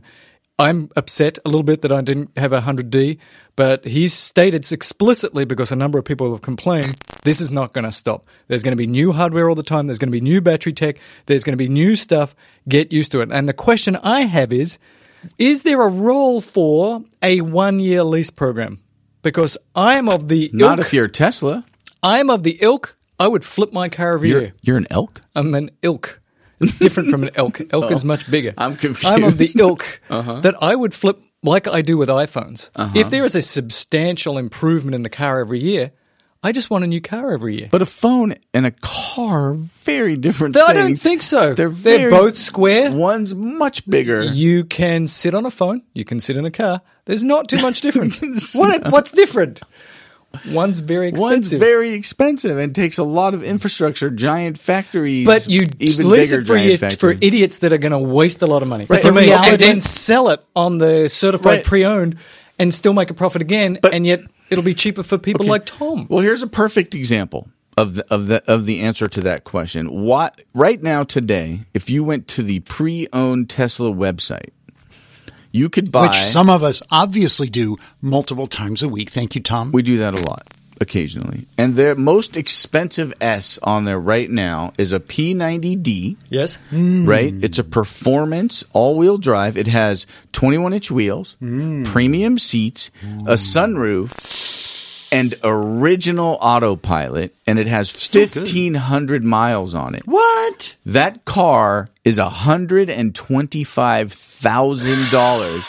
Why in God's good earth would you buy that car? Isn't that like five hundred dollars less than this, this price? This is my point that I'm trying to make. And you've made it. Right? Like, why in God's name would anybody buy that car? They Like, who would buy that car well, today? Well, because I got one hundred twenty thousand dollars in a car, but I don't have one hundred twenty-three thousand dollars. So I'm, I'm going to have to get a second hand. It's because I was just at the Indian reservation and I won a jackpot of one hundred twenty-five thousand dollars, and I don't want to wait two months or one month to pick up a brand new car. So the five people in the world that that happens to is That's what the car. Used sales at Tesla is going to. Why no, would there they? Are, there are ninety D P, there are X's, P ninety D X's, seventy-two hundred miles, one hundred twenty-eight thousand dollars, original autopilot, original autopilot, original they, autopilot. The, the person who buys that car, the woman or man, obviously does not benefit from talking Tesla. Or they would know all the minutia and detail that most of the world couldn't give a shit about. Let's do a supercharger update before we do one hundred fifty thousand letters. Let's do it. So we've got four new superchargers in the last week. Can you say it? Four. Four. That's pretty awesome. So we've got the Netherlands, right, where they speak Dutch, which is not Holland. So this is in, I don't know how to say it, Dordrecht. Dordrecht? Dordrecht. Dordrecht. Which is just near Rotterdam. It's just on the outskirts. So if you're driving around Rotterdam, you kind of zip out of town. Hopefully there's a good place like an In and Out or something near there, but I don't think it's In and Out. And you can charge up your car. Can you get and an Ebel Skeeber while you're waiting? Ooh. Ooh. I love Ebel Skeebers. Is that the wrong country? Could be. Who knows? It's Scandinavian. I'm okay with that. It's thing. Also. Yeah. I was it's a little Europe. Scared to say it, to it's be honest Europe. With you, but I wanted to. Ebel Skeebers with Nutella? Oh, yeah. Yeah, but Nutella is bad. It's made with palm oil, and it's hydrogenated. But it tastes good. Yeah, actually, the European version, I think, is better. I think it's actually made with something like butter. I've bought... You I've know, if somebody just, some... like, fast-forward and got to this segment, would they know that we're talking about superchargers? This week in Nutella, thank you very much. Anywho. How about Ballarat, Australia? Australia. Yeah, Ballarat, Ballarat. Ballarat. Ballarat. Ballarat is uh, about an hour or two outside of Melbourne. Okay. And it's part of their linking the Sydney, Melbourne, South Australia, Brisbane sort of gateway. I have a question. Do you know where every city in Australia there's is? There's only four, mate. That's not true. Four. That's not true. I'm pretty like, sure that's true. This is a little, little mini thing. I know Ballarat, mate, because it's pretty close to where I grew up. But my brothers all went to school there. They went to boarding school in Ballarat. There's a oh. big Catholic college. Did you go there. to boarding school? No. I dodged that bullet. Did your parents not love you? No. Oh. So there's another one in Ozona, Texas. I wonder if they have an ozone problem in Ozona, Texas. Hey, you see what he did there? It wasn't at all funny. Go on. Wow. Right. And then in Spain, we're going on international again to Arica, Spain, which is great. I'm looking forward to driving all around Spain. I'm trying to decide where to go on my sabbatical. I would love to just go all over the world. And last but not least, in Santa Fe, New Mexico, there is a supercharger that has just gone into construction. So that one's in Mexico. Um, it's the, the Mexico sec- that is new. Oh, uh, right. Yep. Yep. Where is that? Is that anywhere near Tijuana? Where is it? No, it's near it. I mean, by few hundred thousand I, miles. I and you, you know I'm making a joke. I realize that it's in Central America. I mean, come on. It's next to Panama. Whatever. Okay, uh, Doug Devine, let's do lettuce. Do oh we my have God, to? There's so many. There's too many letters. There's good I letters. love okay, the letters. There's not too many letters. We love the letters, but honestly, gonna, let honestly, me ask you this question, Talking Tesla Nation. Yeah. Hold on a second, Robert. Don't oh. get so frustrated. Oh. I started Jesus. off as the angry one, and now you two are the angry ones. He's pissing me off over there. He's cursing like a sailor. He's blowing his nose. I don't know what's going on with him over I'm there. I'm wearing Mel's hat. Yeah, now I got scabies. Mel's hat. He's got his finger in his ear. There's all kinds of disgusting things Please happening. Please go on. I want to know... Uh, You send us the letters. Do you want to hear us read every letter that you I'm sent us? I'm trying to develop a system by which we can summarize. So I'm going to really You're try trying to develop a system? Oh, shit. We are screwed. It's I upsetting. love I, I have to say, for one, that but I love not the, untrue. I love the letters. Me I don't too. really care if they say Tom's the smart one because I already know that he is. Nice but try, I, Robert. I love the letters because, you know, I have only so many hours in a week. There's actually a clock, and it, oh, it limits me to how many hours I have in a week to read stories on Tesla, on Gigafactory, on electrons, on kilowatts versus kilowatt hours. You know, I have a limit. And the listeners, they are expanding my limit greatly. And so now I need to basically quit my job so that I can just read letters all week long and learn so much. Thanks for the letters. Yeah, I got to say the same thing. I find these letters, first of all, some of them are hysterical. Well, don't make it seem like I don't like the letters. I was just asking if you guys want it to be an hour of the show. I'm just saying that if you think Tom's the smart one, he's a bit of a dick. So, you know, I need to rethink it. I know you, you think the letters are smart, the ones that say Mel is the smart so one. So let's do it. Doug Devine. And I'd like to reiterate, Robert was whining that he got hit with water by his windshield wipers while it was raining.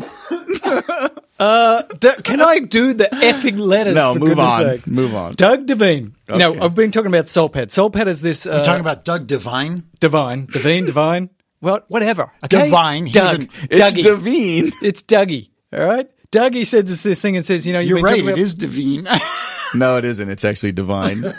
Oh, God. Sorry, Doug. We like where the read. grapes are grown. Right. They're divine. divine. Yeah. yeah not it's divine. not just a plant in Napa. Mel is freaking out over here. Doug Ooh.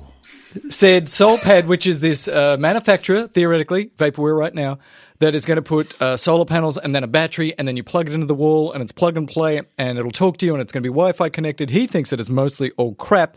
For example, he said, you can't just plug a solar panel into a wall. Well, it turns out that you can if you have the right inverter. So there's a number of manufacturers that are doing this. But his most important point is the best point, which is this thing is so expensive, and it's vaporware. But the first thing that they've announced that will be available in May is an underpowered solar panel with an underpowered battery, which is way overpriced. Oh, wait, so oh, wait, wait, hold on. You a second. are correct, Doug. So underpowered, uh, understoraged, uh, overpriced. Right. Got it. The, none of those are good together, right? I'm no marketing genius, but uh, good luck with that. But he, he does bring up the point. I do wonder how many panels you can slap into your electricity just via a normal plug. There's got to be some limit. Or maybe there's new panels and inverters are smart enough to say, I'm not putting any energy in there because the house is going to blow up. The answer is actually four. Is it? You're just making shit. Okay, alternate, alternate, alternate truth. There you go. Paul Burton says, uh, you know, there's this uh, Tesla racer, and actually I saw an article on this which was in car sales dot com. They take a Tesla, they rip the guts out of it, make it really light, and they've got a P one hundred D that now goes from zero to sixty or zero to one hundred kilometres an hour in two point one seconds, and this is going to be part of the electric G T racing thing that you've been to, right? No. I was at the ultra. I was at the Formula E, which is formula cars. In other words, with the exposed tires front and back. And those were kind of lame. That's the race that Elon kind of snubbed. Because, because they don't recharge. They don't. Well, they recharge, but they, they use two cars for every race. And they have to come in, change cars, and go back out. And Elon was like, that's bullshit. Let's just make a car that can really race. Let's not be this handicapped-looking thing. And so the truth of the matter is that these cars are amazingly cool. Amazingly cool. I'm moving around too much. I'm, now the caffeine is having the alternate effect of making me a little bit more juiced up. And so uh, they're very cool. They go very fast. They're basically a Model S. They were going to use the P eighty-five Plus. So that's like the first first version of a fast Model S. And those are basically now secondhand, and they could have gotten them cheaper and modified them, but they have decided to switch to the P one hundred D with Ludacris and everything. So they're spending a lot more money on this race series. And uh, one of my favorite race car drivers who I met, who uh, put out a great film, she's the vegan, the hippie vegan chick with a race car, Leilani Munter. She's going to be one of the drivers, and it's going to be really cool. I'm really looking forward to it. You go to one of these races, and uh, I'm just going to give you some audio of what it sounds like at one of these car races. You ready? Here we yeah, go. go.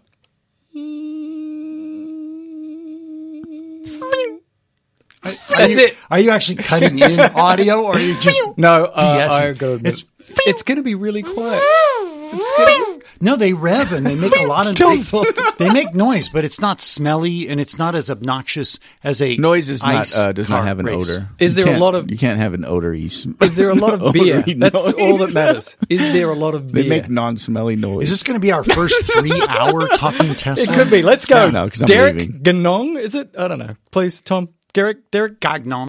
Gagnon. He basically Gagnon. is sending a little uh, love note uh, to Tom. First of all, he says he loves the show. He's got a fifty-minute commute, so you can make it five hours for all he cares.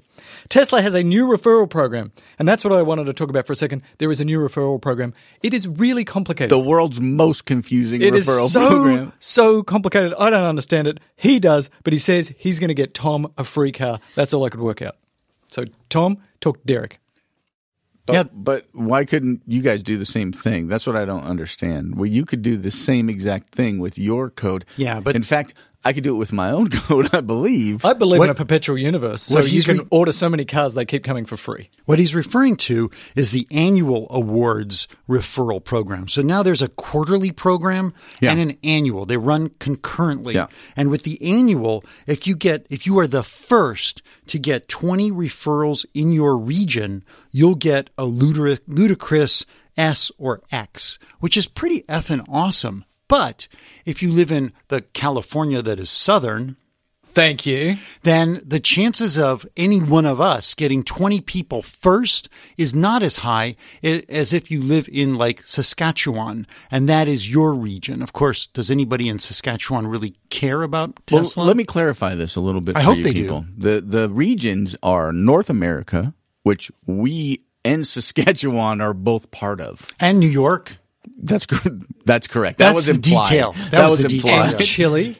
No, Chile's in South America. That's its own region. So there's North America. Really? What about New Mexico? South New Mexico? America. Because, yeah, there's New Mexico, Europe. Chile. There's also Asia. That's a region. Mex- New Mexico. I believe Aus- Australia, where you're Australia. from, is in is in that region potentially. Is I'm it? not one hundred percent. Shouldn't it be in its own region? Isn't it its own continent? Yeah, but I, I don't know that the regions are continent specific, but they might be. I don't know. I'm so just what's saying, the return if we get twenty people in uh, McMurdo Station, Antarctica, to buy a Tesla? The, the cheapest, return is the same. The it's cheap, a car. yeah, yeah, but we get the cheapest car in McMurdo. Of uh-huh. course, the, I, the the coldness would make the car almost inoperable. Yeah, twenty Model S's in Antarctica. Let me summarize. And then you get a, an X. Ludicrous. Let me summarize, because we all know how this works. Bjorn, what's his name? Bjorn. Bjorn Nylund. He will just get a couple more free Teslas. He always does. I don't know how he does it. The guy yeah. always wins. Yeah, Bjorn, why don't you He's just winning. send a Tesla my way? Why doesn't, you know what, Bjorn, if you would have sent me this letter, I would have been like, awesome, Bjorn. I mean, don't don't think I don't appreciate the, the offer. Uh, and uh, anybody out there who wants to give me a Tesla, that would be awesome. But I have another question. The quarterly referral program, right? If you do five plus qualifying referrals, you get an exclusive Red Series Powerwall two. That's a pretty cool prize, right? Yeah. Not available in Red to the public. If you get seven... Of course, there's something called a can of spray paint. So you could just graffiti your own. You could... That's true. If you get seven plus qualifying referrals in the same quarterly time period. Like two more than five. You don't get the Powerwall. You get to come to the Model three delivery event? I think it's a I think it's a, a graduated thing. You get each thing on the list as you move up. It doesn't say that. I don't know. You're just making that up because that's what you want it to be. Let us just state let's just state again, it's very complicated. We have a lot of listeners on the show. We've put out our referral program. We've never gotten anything beyond congratulations again. One yeah. guy bought using my code, and I don't know exactly why. But another you don't friend know why? Of, I don't know. I don't so know. Did you get a man. grand off your car?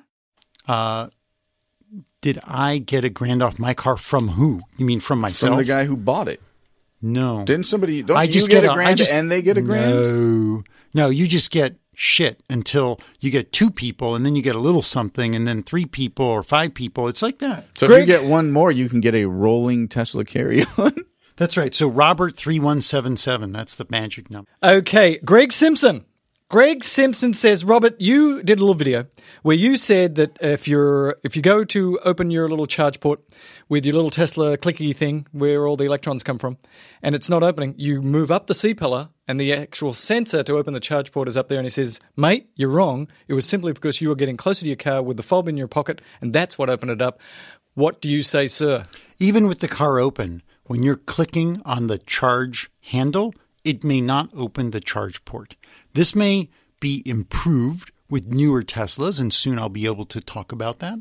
But on the older Teslas, it still may be recalcitrant. So I will make another video. Recalcitrant. Recalcitrant. Yeah, that's when you've got calcitrin times two. That's not what that means. So I'll make another video once the rain's clear and show you that that's the case. In fact, I was also called out that I have not yet posted the tour of Robert's trunk video. Yeah, which, it's not- Well, because when I tried to get out of the car, uh-huh. the wipers wiped all the water on the me, and I didn't of, want to go stand out the, in the rain. The best and, part about it is it's not just me who rips into you now. It's people in the letters. There That's you right. go. Nathan Dwyer says uh, H U D speculation, so uh, heads-up display speculation. He says that uh, – hang on a second. For this heads-up display stuff to work, if you look at that Panasonic video, there's got to be a camera looking at your eyeballs. And what does this mean? Is uh, basically they're going to be staring at you the whole time? No, because couldn't they?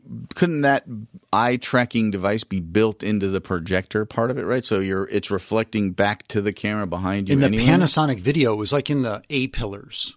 The, there was a camera in the A pillars, like detector mm-hmm. cameras. So they have to be in some sort of stereoscopic position on the dash or something, and that's not on the Model three right now. How do you think that works? You know those times when you're driving down in California, you wake up in the morning and you drive down the road and the sun is right in the windshield. Yeah. Like, how would that work then? Will it still work well?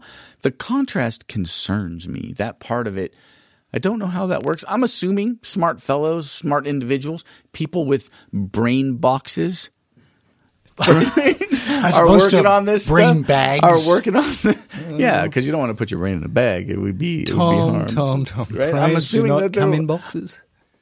Oh. I'm they not a come doctor. In reusable containers. Look, you know, um, I like the I like our listeners who have very short names because then Mel gets through them quicker. I know, it's great. Dustin O'Neill is a very interesting chap. So Dustin is from the Canada, which is, I believe, next to Chile. In South America, Dustin said... That's incorrect. That's incorrect. Went that to reminds the de- me of a great book. Have you ever read the book Maphead?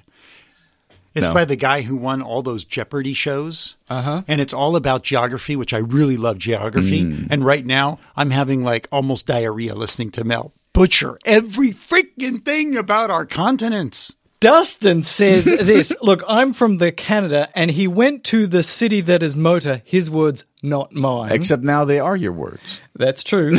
And he noticed it was a little depressing going to the Detroit Auto Show because there was the same old thing, big, giant gas guzzlers everywhere. So he thought to himself, self, I'm going to wear a T-shirt that says, my other car is a reservation, just to see what would happen. With a Tesla symbol. My next car is a reservation, just to be specific, because it doesn't and, exist yet. And then he goes in there and My he has other a car.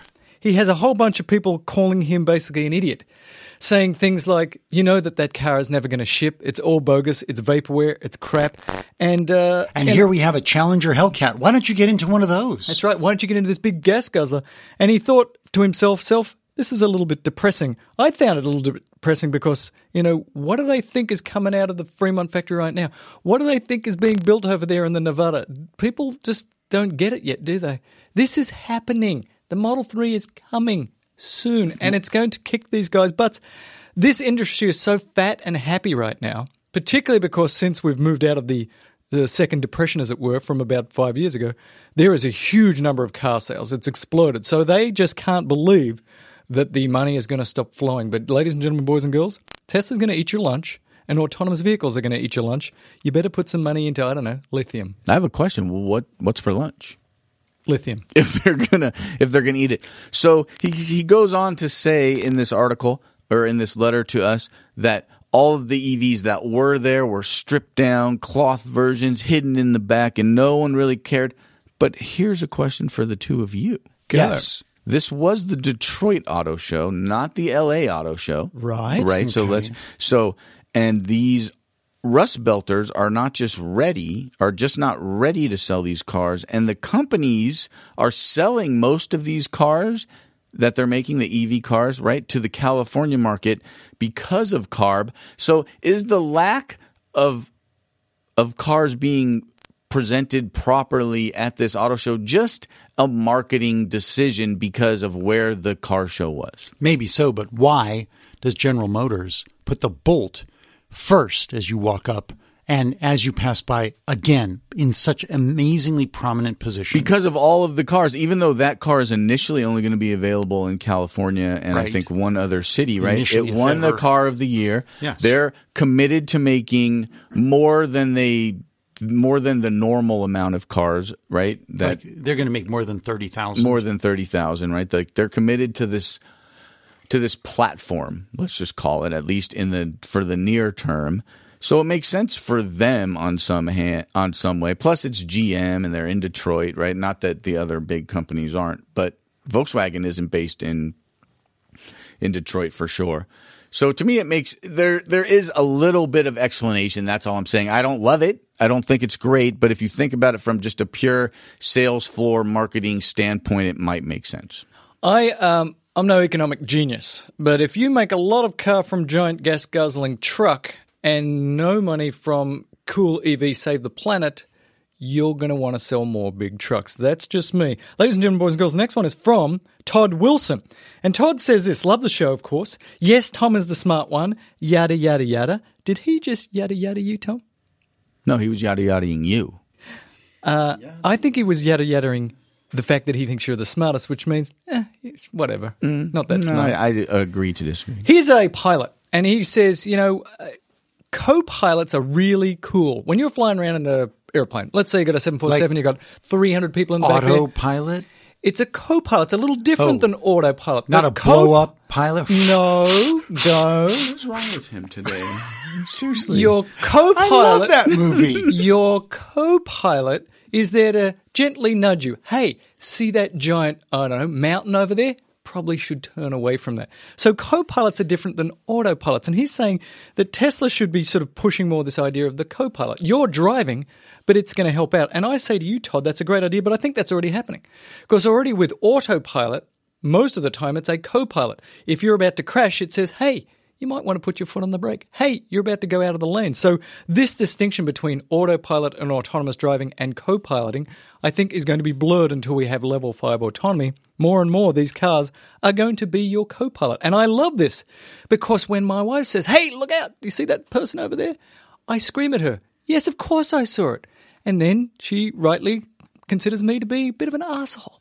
But if I've got an autopilot that's non-human, I can tell it to F off and not get in trouble.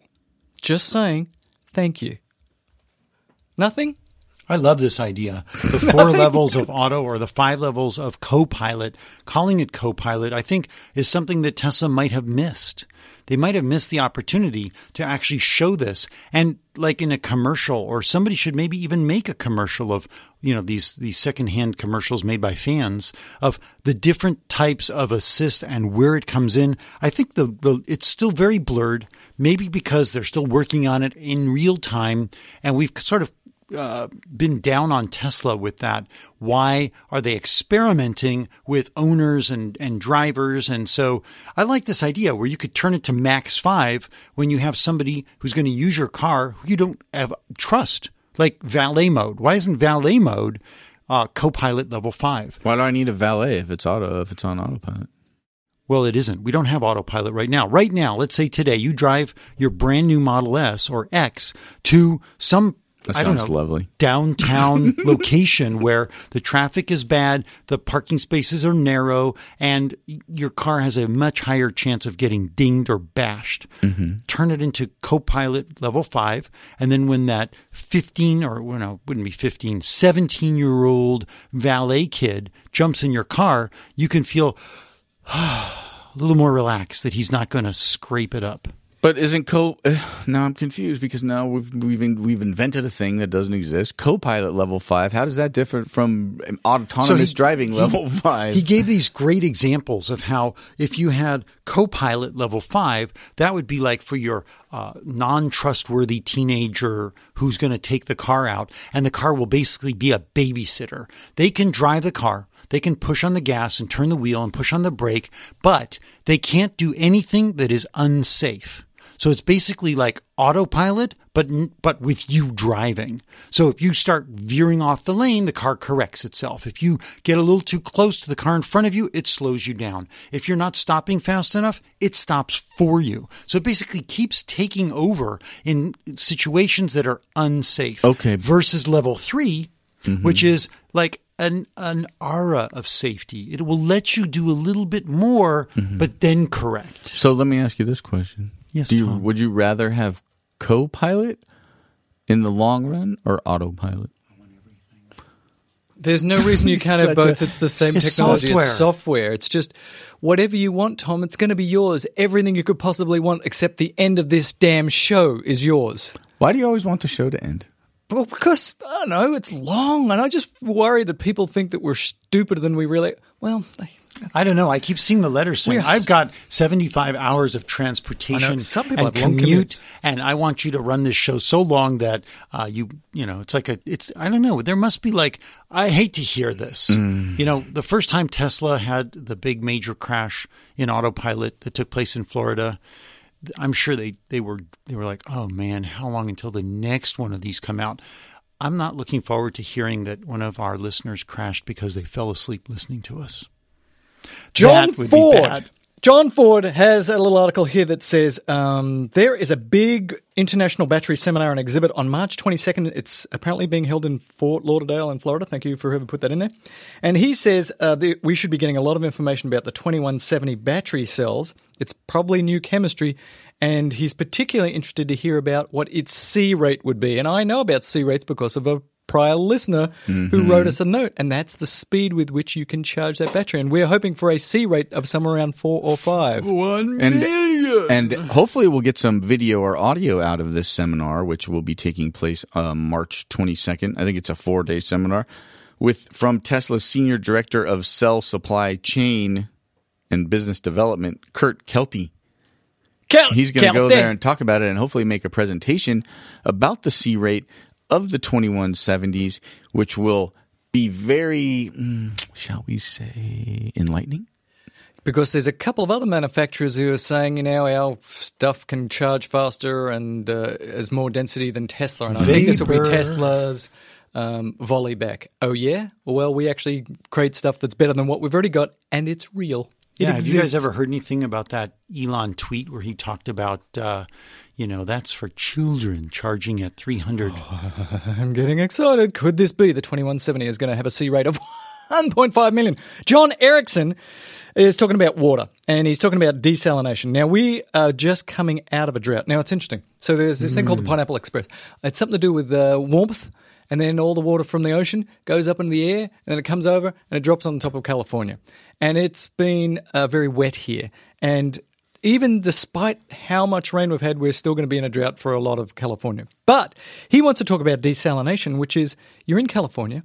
Desalination gets cheaper and cheaper all the time. If you attach it to a solar cell or a large number of solar cells, because it's a very energy-dense thing you need to do to suck uh, clean water out of salinated water, then um, California could actually become a mass exporter of water.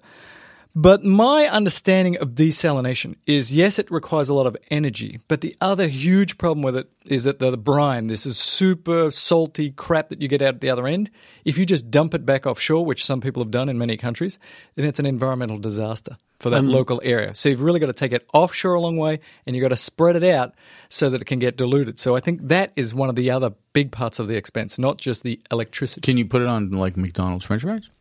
Yeah, mm. you can do that. But you know what's in that brine? Lithium. Lithium. Thank you. I was yeah. thinking the same thing. I so, don't know how hard it is to pull it out, but there is lithium in that. Suck out that lithium, baby. Okay, an interesting European take on E V. So this guy whose name is impossible, Michal Obachabalovsky. No, not even close. Go. Oba Obachowski. He says there's this show called Fully Charged, and it's sort of a European take on E Vs, and I have listened to this show. Mm-hmm. I actually think it's quite good. It's on the tube that is you. Go check it out. I really the find- latest review was of the Zoe. Zoe. The Zoe, which one of the interesting things about the Zoe is the new battery is twice as much range as the old battery in the exact same form factor.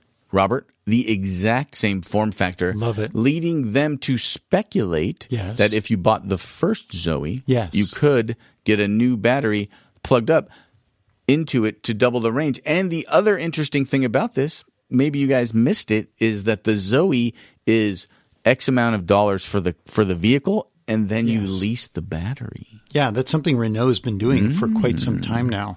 Makes it a lot less expensive to get into the car. Mm-hmm. But I then love, you could just get rid of your battery lease, right? Get the new battery, right?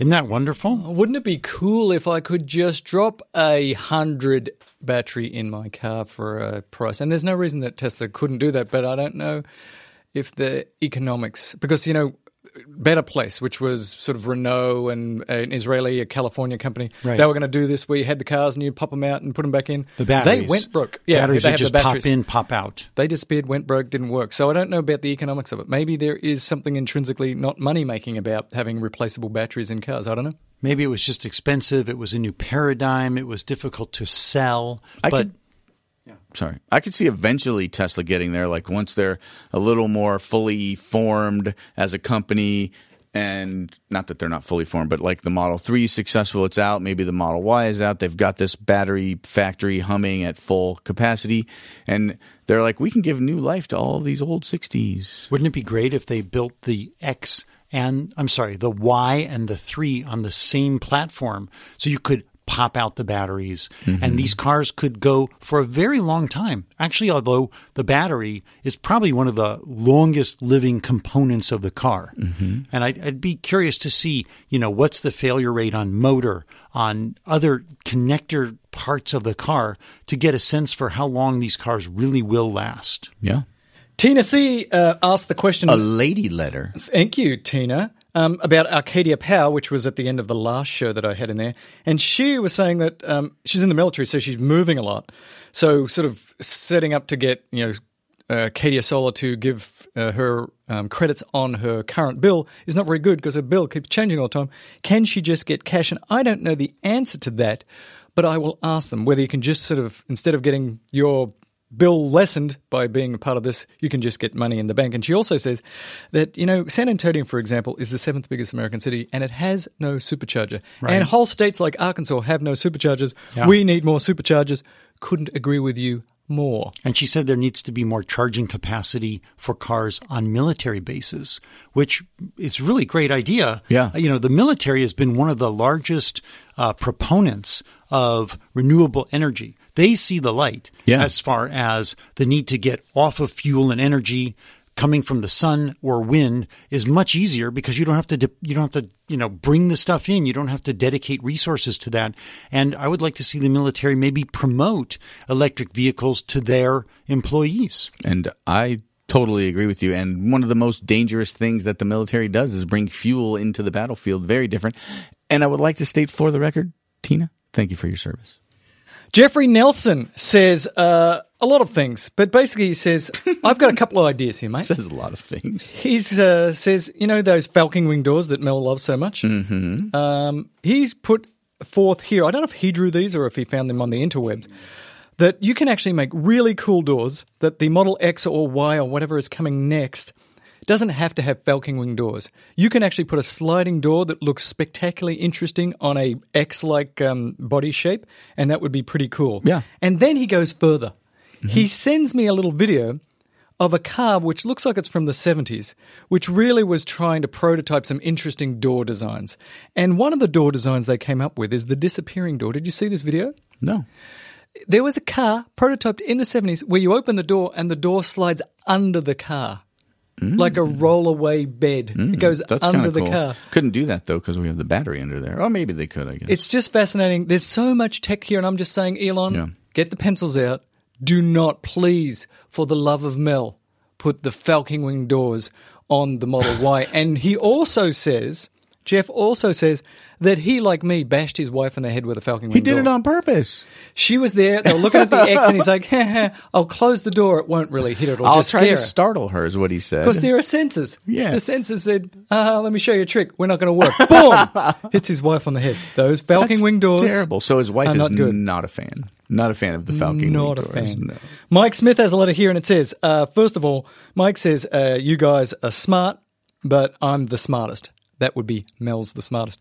Thank you. I thought he much. said he was the smartest. No, no. He said me. you were the smartest? Yes, he did. Clearly, he's not the smartest then. Who's he, keeping score on all these smartest things? I know. We things? need to go back and I'm tally winning. them up. Who did you I, hire? I'm, I'm did winning. you hire somebody who can come and tally up this stuff? Yeah, that sounds fun. He provides a link on the Webler, uh, Webler on the Tesla website the Webler? with all of the different connectors and rates of charging for those that need it. So uh, just so you know, if you go to the Tesla site and you search around a bit, you can find all of these thousands of different connectors that Robert has, at least one of every one of them. Right. And the different speeds with which they can charge your car. Yeah, you yeah. go to the shop button and you click on that, and then you can find charging, and then they'll show you all these charging accessories, including an installation or a, a part for dual adding dual charging to your Tesla, a little box for two thousand dollars. You can buy a little NEMA, all the NEMAs that you could that you have. Right. For you can buy the Chatamo adapter for four hundred bucks, the little adapters for forty-five bucks, and you can add the dual charger thing, two thousand dollars. That's right. Installed you, at the service center. Yeah. Oh, that's nice.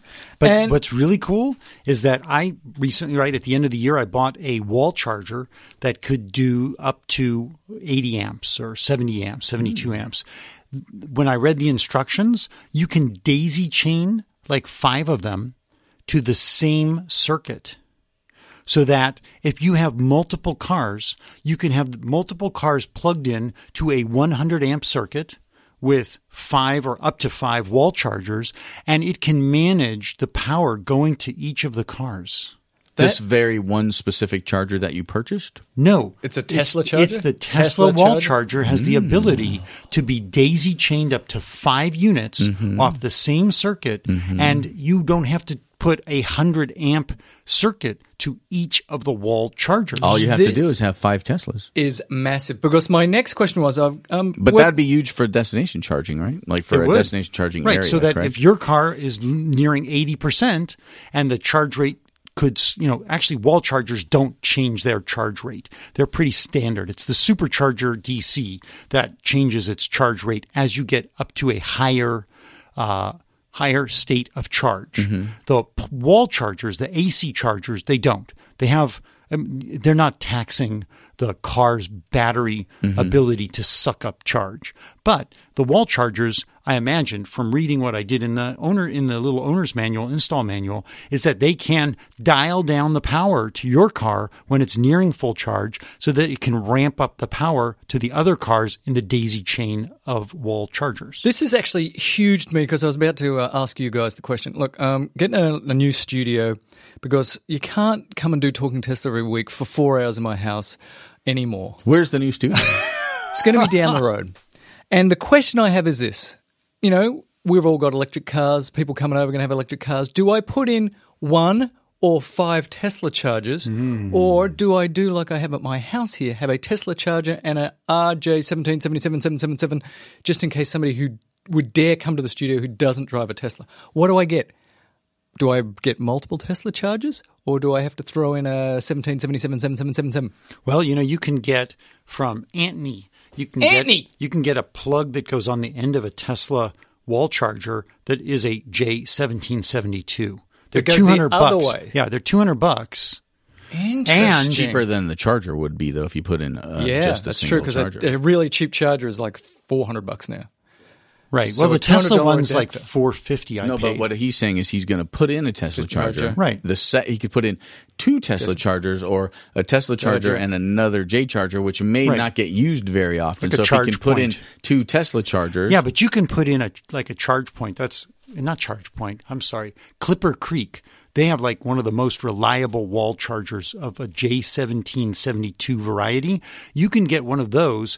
Stick a one hundred amp circuit to it, and it can power – it can go into a Tesla at max power. That's true, and the Teslas come with that adapter. Right. Can you daisy chain that one? No. I'm sure you can, because there was somebody when we went – I'm going to say no. When we went to the T M C Connect two almost two years ago, year and yes, a half ago, yes. there was a talk about a company that was making a logic circuit that you could chain – I don't know how many in an apartment setting, like forty – charge points, uh, not the charge point charger, but a place in which you could charge and have it logicked out so that cars were charging at the rate they need to charge, the amount they need to charge based on how many miles somebody needs to go or how uh, what the level of their state of charge is. So I'm sure there's been uh, action on that, and that would be something great to cover on another episode. Yeah, we need to talk about this more because families are increasingly becoming not one electric car but multiple electric cars. Yeah, For we're... example, uh, Dave Mason, Jess Mason been on the show. You heard him a couple of weeks ago. They are so in love with their S.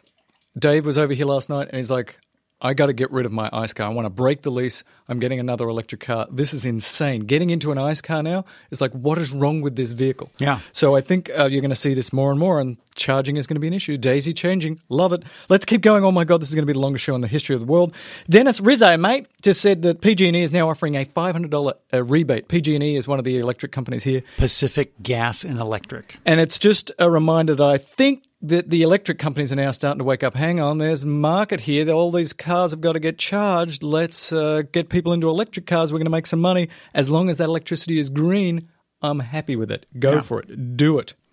You know, to Pacific Gas and Electric today uh, has put all large users of natural gas on warning that there isn't enough natural gas in Los Angeles to go around. Thank you. So the refineries, which use a ton, How maybe much? even a shit ton yes. of natural gas to break down the various oil products into what people pump into their cars and their trucks, et cetera. They are on warning right now to turn down their use of natural gas because there isn't enough natural gas to power the power plants that send electricity to the homes of the people that are in Southern California. Aaron Schneider writes this. Um, he's over there in the Florida. Men that are gentle. And he calls us uh, dear men that are gentle. He's invited us to crash at his place when we come and watch the Falcon Heavy go up in the air. And I'm so excited because this is going to be three rockets and they're all going to come back at the same time and land. It's going to be so exciting. But he also said, you're wrong, boys. You've been talking about millennials as your kids are millennials, but you're not old enough to have uh, millennial kids. And that made me think, what is this millennial thing? So here we go. I just looked this up. Baby boomers, let's be very clear, nineteen forty-six to nineteen sixty-four. Mel and Robert are baby boomers. I'm a I baby just boomer. snuck in in sixty-four. I don't want to be thought of as an old baby. You're an old baby boomer. You're a young boomer. Tom, actually. little Tom over here oh. is a Gen Xer because that goes from nineteen sixty-five to nineteen eighty-four. Because I'm cool. So you Gen X He's, Maybe you should be driving an X. He's a Gen Xer. Gen Ys are from nineteen eighty-four to two thousand. These are also called millennials, which was the original description, and we are currently in what people are calling Gen I or Gen Z or centennials. Oh. But some people want to change this. But my child is a millennial in this exactly. situation. So I'm saying, too, yeah. Aaron, that our kids are actually millennials by the current definition. Well, half of mine are anyways. And some people want to change this definition again, and I realize this is all made up. And what this is about Vaporware. Is to put people into categories so that you can make fun of them, which is what old people do. I find it humorous that I used to sit around as a kid hearing the grandparents and people say how my generation was a useless sack of piece of piss, and now my friends are doing the same thing to their kids. You millennials are idiots and you don't do anything, and like, oh my so this gosh, is every generation. From the beginning of humankind, yeah. when we were apes, would Ageism. Make fun. I'm scared because now I have a I have one millennial and one centennial. Yeah, Gen I. I don't like it. Is Genia. Genia. Genia. Is it Gen I Genia like Twain? I? Genia Twain. I was thinking about her. I. Everything is most important for me. I. Jonas Holm says, uh, "Look, here up in uh, Sweden, we are ninety." One percent renewable." And then he goes on to say, you know, the Sweden. Netherlands is good and Norway's really good as well. And I say, these are all the same country as far as I'm aware. And good work with your renewables. And there it goes. Chris Quinn says, um, Mel, you'd be proud of your old hometown in Melbourne where the trams, which are these sort of trains that go on the roads. Wait a minute. What are trams? Can you explain to me what a tram is? They're trains that go on the roads. It's like the Muni. And these ones are electric. And I grew up riding these, going to school every day and going downtown, and I love the Melbourne trams, and now they're going fully renewable, Ooh. Ladies and gentlemen, boys and girls. So next time I go back to Melbourne, I'm going to hop on a tram for old time's sake, and I'm going to know that I'm riding around on pure renewable energy. Are they trams like the Disneyland parking lot trams or the Universal Studio, like with no windows? There's windows. They're open carriages. Open carriages? What does that mean? That you can step in, step off. You can look out the windows. It's all good. It's a tram, although they're really different than the ones when I was at school. They were like, and now they look like super duper, like trains, like real trains. But they're so they're not buses. They're trams, mate. For God's this sake, let's move on. Me, this reminds me of when I was in San Francisco in November, and they had going up and down Market Street, not one type of tram, electric, cable, or streetcar. Not a cable. That's car. a streetcar. Streetcar. Not a tram. And it's called Desire. They whatever. had they had the trams cars from all the major cities of the world. From like these, the forties and the fifties. Yes. Cool. And so I rode on a California Los Angeles yellow car. And it was great. Another was reason like, to go to San Francisco. Cool. Yeah, you can see I've been on the Cincinnati uh, streetcars in San Francisco. Since was it called Desire? Yeah, that's true. None they had them, them from Atlanta. None of them were called Desire. They were no. from Europe. It was really cool. Yeah. A Streetcar Named Desire is a uh, really famous movie that I've no, watched. No, really? I've never seen it. Is it good? Is that what it is? Yes. Marlon Brando, I it's suspect. Good, yeah. It's it actually good? An orange car. I just looked up the picture. Los Angeles Transit Lines. There's a picture of it, guys. That's beautiful. Look, people don't care. Chris Johnson says, you guys are all worried about the Model S and the Model three differentiation. And he said, stop worrying about it. Are we worried about that? I'm worried sick. And he's like, look, you got your Model three in terms of B M Ws. They've got a three Series and it starts at thirty-three thousand dollars. They've got a five Series, it starts at fifty thousand dollars. They've got a seven Series, it starts at eighty-one thousand dollars. If B M W can do it, Tesla is surely smart enough to sell different versions of different cars. Oh, thank you. Shut up about all this stuff. Just look what he put in bold. Bold, no less. I did not want Clearly, to read it. Robert is the I, I, smart I didn't one. notice that. Clearly, That's Robert is the smart one. Clearly. I just wanted to gloss over that. Thank Clearly. you, Chris. Noel, Noel Hudson says this. He loves the show, and uh, he thinks that we're all great, okay? Um, he's listened to every single episode. Which wow. I have not done. He's done better than the rest of us. Noel, you have wasted a lot of time. And he found a little sort of Easter egg here that suggests... Oh. Unlike Elon stating that we're going to go to one hundred kilowatts and probably stop there, that he found a little Easter egg that suggests that they are at least going to do a one hundred twenty kilowatt hour battery, which, by the way, if you do the math, will be a four hundred mile range no. in a Model S. I oh. want that car, and I want a C-rate of one point four million. No, then it's all over, right? Then, then who's going to build engines? Who's going to bother fixing engines? Would people actually drive? Okay, so I have another car? question. How many people would convert from their ICE car, right? There's some folks, I get it, you know, they don't make a lot of money. They're a minimum wage earner and they're stuck buying gas and driving an ICE car. But how many people wow. would actually flip their ICE car to an electric car if you got the C rate to four and the range was four hundred? It just it would still depend on how they could charge it. I mean, four hundred reduces their needs to charge, but it doesn't eliminate their needs to charge. But I have a question for you two who have just purchased both of us yet again new Teslas Go. for the record. Well, there's a lot of buying and canceling going on. Well, go on. No, you've received a car. I have one. He's got a car. He's already locked in. He's angry about it, but he's locked in. He's the angriest person who's getting a brand new Tesla. I just got ever. a brand new S and I hate it. That's I'll so, be happier if they can so fix what the happens wipers. to you if let's say w- within a year. Yes. There is a Tesla Model S. Yes. With one hundred thirty one hundred forty kilowatt hour battery yes. yes. in it, and it gets more than four hundred miles range. Yes.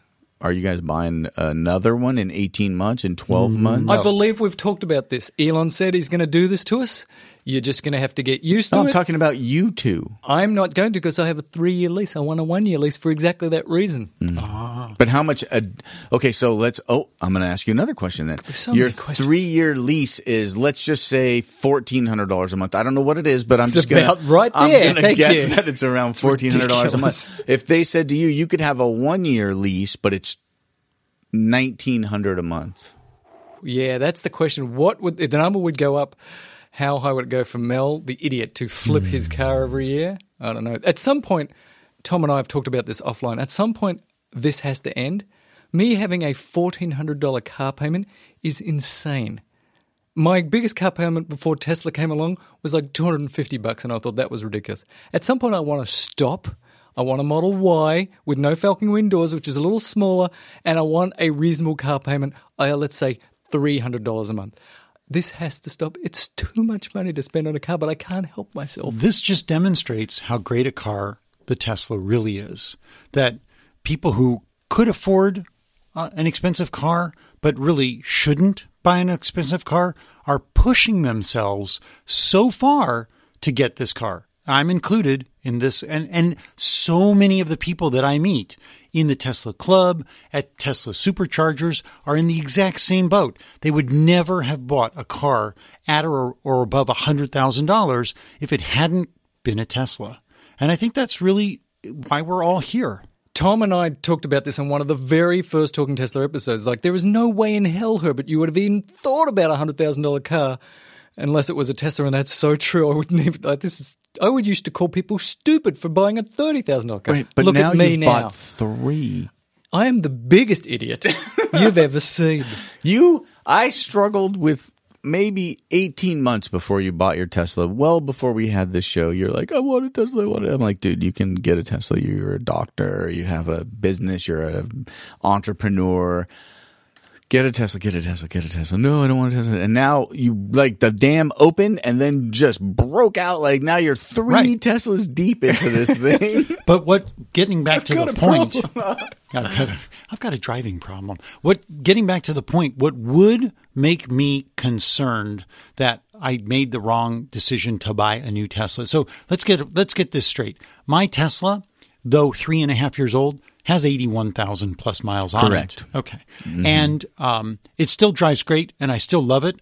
It's not a new car, and it doesn't have autopilot, which is really important for me. forty percent reduction in accidents and crashes, making me safer after like fourteen, fifteen hours in the emergency department driving home for an hour. That's important to me, probably to my family as well, so they're not objecting so much. Nah, don't bump words in their mouth. But if the charge rate, the C rate, right? What's our current C rate? Let's just say it's – let's call it one, okay. just for comparison. If the C rate – if if the Model three or a Model S version comes out in like nine months with a new battery and a C rate of three, I would be bummed. And – again, I don't know what to do with this. We've got lots of letters from people in the past who bought a brand new Model S and it arrives at the front door and then Hardware two point oh comes out. This is going to be an ongoing problem. That's why, again, I ask, lease for a year, but Tom has brought up the question, but how much extra are you prepared to pay, you idiot? James Mott I think it's uh, basically he says uh, he's got his Amazon uh, Echo, right? And I love this. I got one of these, had it for about two years. And uh, you can talk to it and it'll tell you things. He's got this thing where he's hacked it so it can basically now do the stuff that his app can do. So it can say, you know, uh, Alexa, go turn on uh, the butt warmer in the car and that kind of stuff. And he's done a bit of a hack there. I got to tell you, this is a complete aside. Smart guy, I haven't actually checked out his thing because it requires a bit of work, and I'm not the kind of person who likes to do work. um, I've also got a Google Home product. So this is sort of, you know, just as a, out of interest. The Google one, which is trying to talk to me right now, is way more accurate than the Amazon one. And I was going to actually put them next to each other and have some fun with the boys here, but we'll do it next week where we'll talk to these two devices and see which one's the best. It's that white thing that looks like an air freshener. Yeah. That's yeah, the Google. On. Let's ask it the very specific question here. Okay, Google, who's the smartest, Mel, Tom, or Robert? Sorry, I can't help with that yet. Oh, she can't help with that yet, but she, she knows. will. She knows. she knows. Stupid. Tevin Grant. Um... First of all, you might read this stuff on the air. So, Rob is the smart one. Oh, my God. Two in one show? Mel is the soul of the show, but uh, Tom is the heart of the show. Beautiful. Um, I feel like I like, win. He's the guy that uh, you thought was trolling, and uh, he wants a sticker. And it turns out that I have two extra stickers over there. Let's send him one, but the rest of you, do not try and grovel for a sticker. They're very expensive. I've only got two left. He's going to get one. I'm Did just you put saying, one on the new car? I put one on the new car. Oh, excellent. Yes, it looks beautiful. My wife wouldn't let me put one on her car just for that. Actually, I haven't what? asked my wife. I'm afraid to ask my wife, can I put the sticker on your car? She's going, no way you put that stupid thing on my car. She doesn't like the stickers. On the car. Uh, David Sell is talking about uh, pre-owned vehicles. And uh, Tom, what do you want to say about this? He says there's a forty thousand dollars Model S out there. eighty-seven thousand miles. On is this car, Rob's so this car? is on this is on the Los Angeles Craigslist. It is a it's a pretty nice looking Model S, uh, which has now been deleted by its author. So my guess is it's been sold. It was forty three grand, wow, that's approximately forty thousand dollars, and it had but it had eighty seven thousand miles, and that seems like a lot. I realize that your car has eighty thousand miles, but would you eighty one plus eighty one thousand miles? Would you you know it's, would you buy your car though today? Oh, for, yes, for forty grand. I mean, if I wasn't on this show, living the Tesla life, the talking Tesla life, I might not. But if I was me three and a half years ago, when I was like, you know, having angst and anxiety about buying such an expensive car, and somebody said, hey, would you like one that's three years old, has eighty thousand miles on it, but the battery still charges to, you know, one hundred forty, uh, two hundred forty-six miles. Mm-hmm. And, you know, the, the, I don't know. What else is wrong with it? The windshield's a little bit pitted from driving a lot. So would you There's not have dings. bought a new Tesla if you weren't on this show?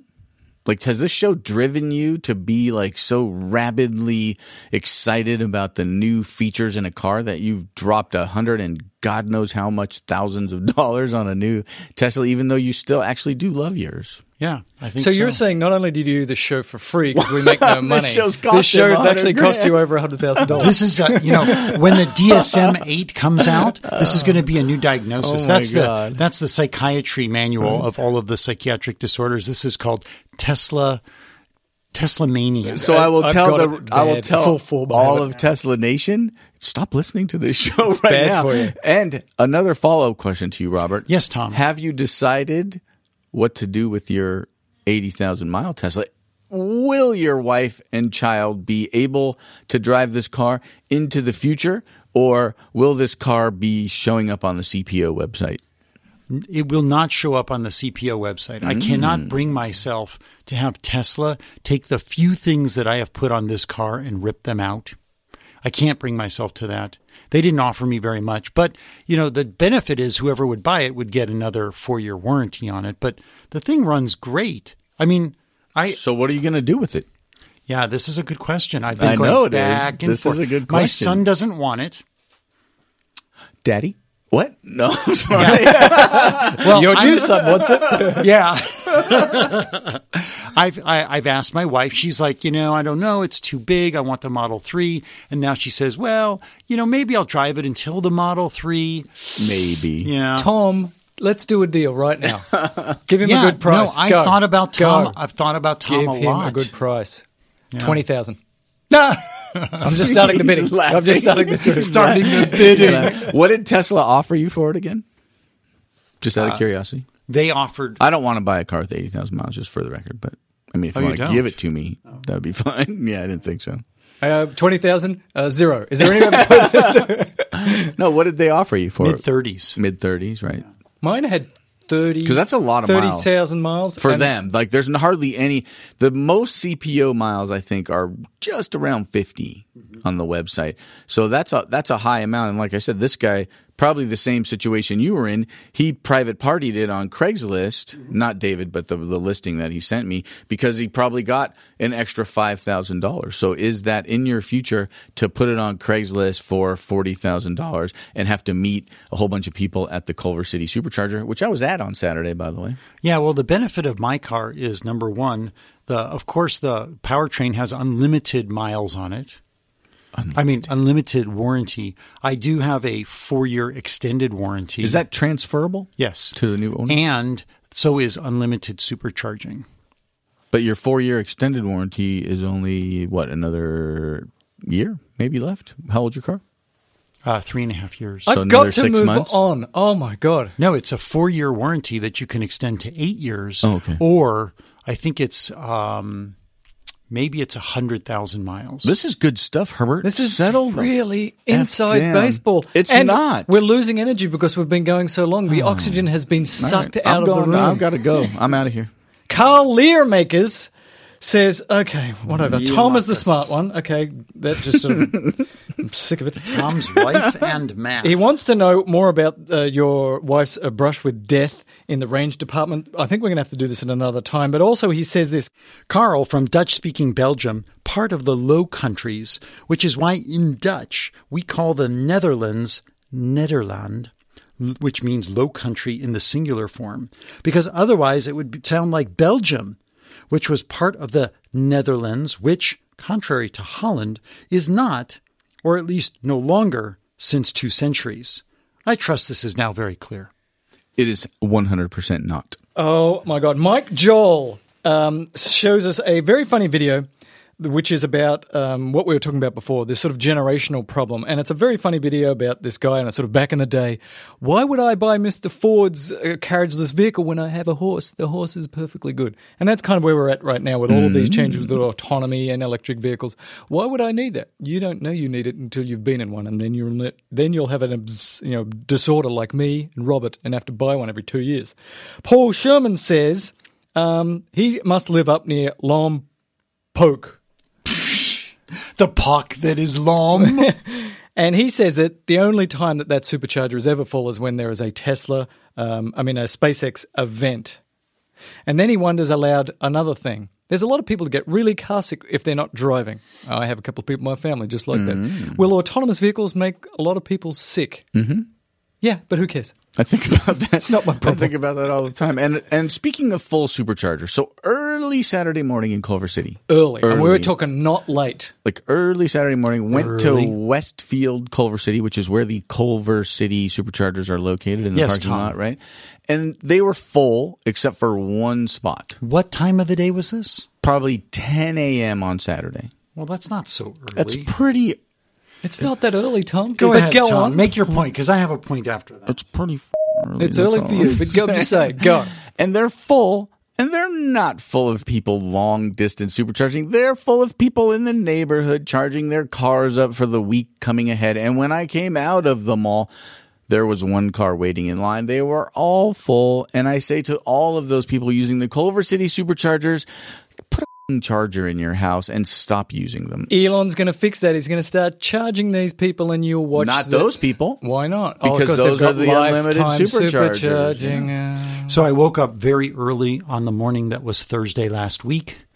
I had to go to work, and I realized I had not plugged my car in. Mm-hmm. I only had fifty-six miles, mm-hmm. and I have a fifty-two mile commute, mm-hmm. so I was screwed. So I quickly grabbed my coffee, jumped in the car, went over to the Culver City Supercharger, and guess how many cars were plugged in at four forty-five in the morning? None. None. And, but what I did see was this, and this really made my heart sing. There are three Tesloop cars parked adjacent to the supercharger, and I say to Tesloop, thank you. Thank you for being considerate and not blocking the superchargers. But what really fucking sucks. I'm there. I'm there. I have to charge. I have to get to fucking work. And look at how fast my car was charging. My car was at fifty or so miles range. I think it's written right there, fifty-two miles. And it wasn't that cold. The temperature, maybe forty-eight. My car had already driven a mile to get there. fifty-two kilowatts. That's all I'm charging at Culver City. You only have yourself to blame. You didn't plug in. Set a little oh, h- reminder. What's going on? Why? fifty-two kilowatts. That's one hundred sixty-nine miles an hour. In a, a huge supercharger that's used empty. all the time that's completely empty. Did you change W T F? Did you, did you change spots and see if there was yes. a problem? I went from like four, the you know, they're paired, from four to three, same. That's upsetting. That was, I was B- B S. What is up, Tesla? Four to three, they'd be the same pair, though. Uh, no. no. Four it's A, three A, three A, four A, four oh, B. It wasn't one, two, Davey three, Mason, four. Again, I've said his name like four times in the show. We're going to have to get him on more. Um, he was at the Tejon Super Ranch, driving from Fresno to L A, plugged in, and he sent me a, uh, a little uh, snapshot of how fast he was charging. Nearly four hundred miles per hour. It was like, he's like, oh my God. That's beautiful. Isn't that nice? It's crazy. Christopher Johnson says, uh, and I have to read it, and I'll read it very poorly. Hello, Mel, Tom, and Robert, the smartest one. Oh! Wink, wink. Gents, love the show. Keep going. The best thing you have done thus far is to add Robert. Oh, that's nice. Oh, it wasn't starting Mel's the show. Mel's wits, Tom's sound effects, for example, when he does the time machine, and va- and Robert's vast knowledge of many things, including stuff that I can't pronounce, make for a great show every week. I just thought it was okay, but he says, dude, put out the trunk show video. Stop whining. Get it out there. People need to see it. Frank Capizzo says, Mel, it's not future Faraday, it's Faraday future. And I just want to say, Frank, it's the future that is Faraday, right? Oh, so we'll be clear. Tom Wiles says, uh, holy crap, Trump's a Tesla owner. Donald Trump's a Tesla owner. Now, he probably doesn't know he's a Tesla owner, but they bought a Tesla so he could say he bought an American car. Isn't that interesting? Nobody cares.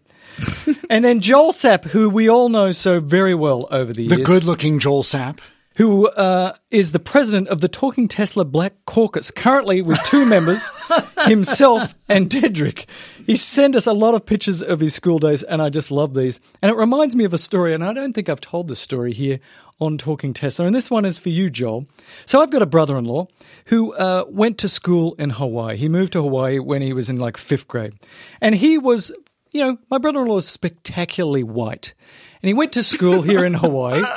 And uh, here in Hawaii, because we're in Hawaii. No, we're not in Hawaii, but here in the Americas that have it Hawaii. And uh, he was considered a Howley. All of the Hawaiian kids wouldn't talk to my re- young brother-in-law because he was white and not from Hawaii. So they didn't talk to him. But he looked across this vast expanse of kids in this school, and he saw a black kid that nobody was talking to. And he thought, they both felt lonely. I'll go talk to that kid because nobody's talking to him. And they had a lovely conversation and became not great friends over time, but they were friendly because racism had brought them together. And you know what, Joel? Guess who that young, very attractive young black man was? One Barry Obama. No. Yeah. Whoa. My brother-in-law went to middle school and high school with Barack Obama.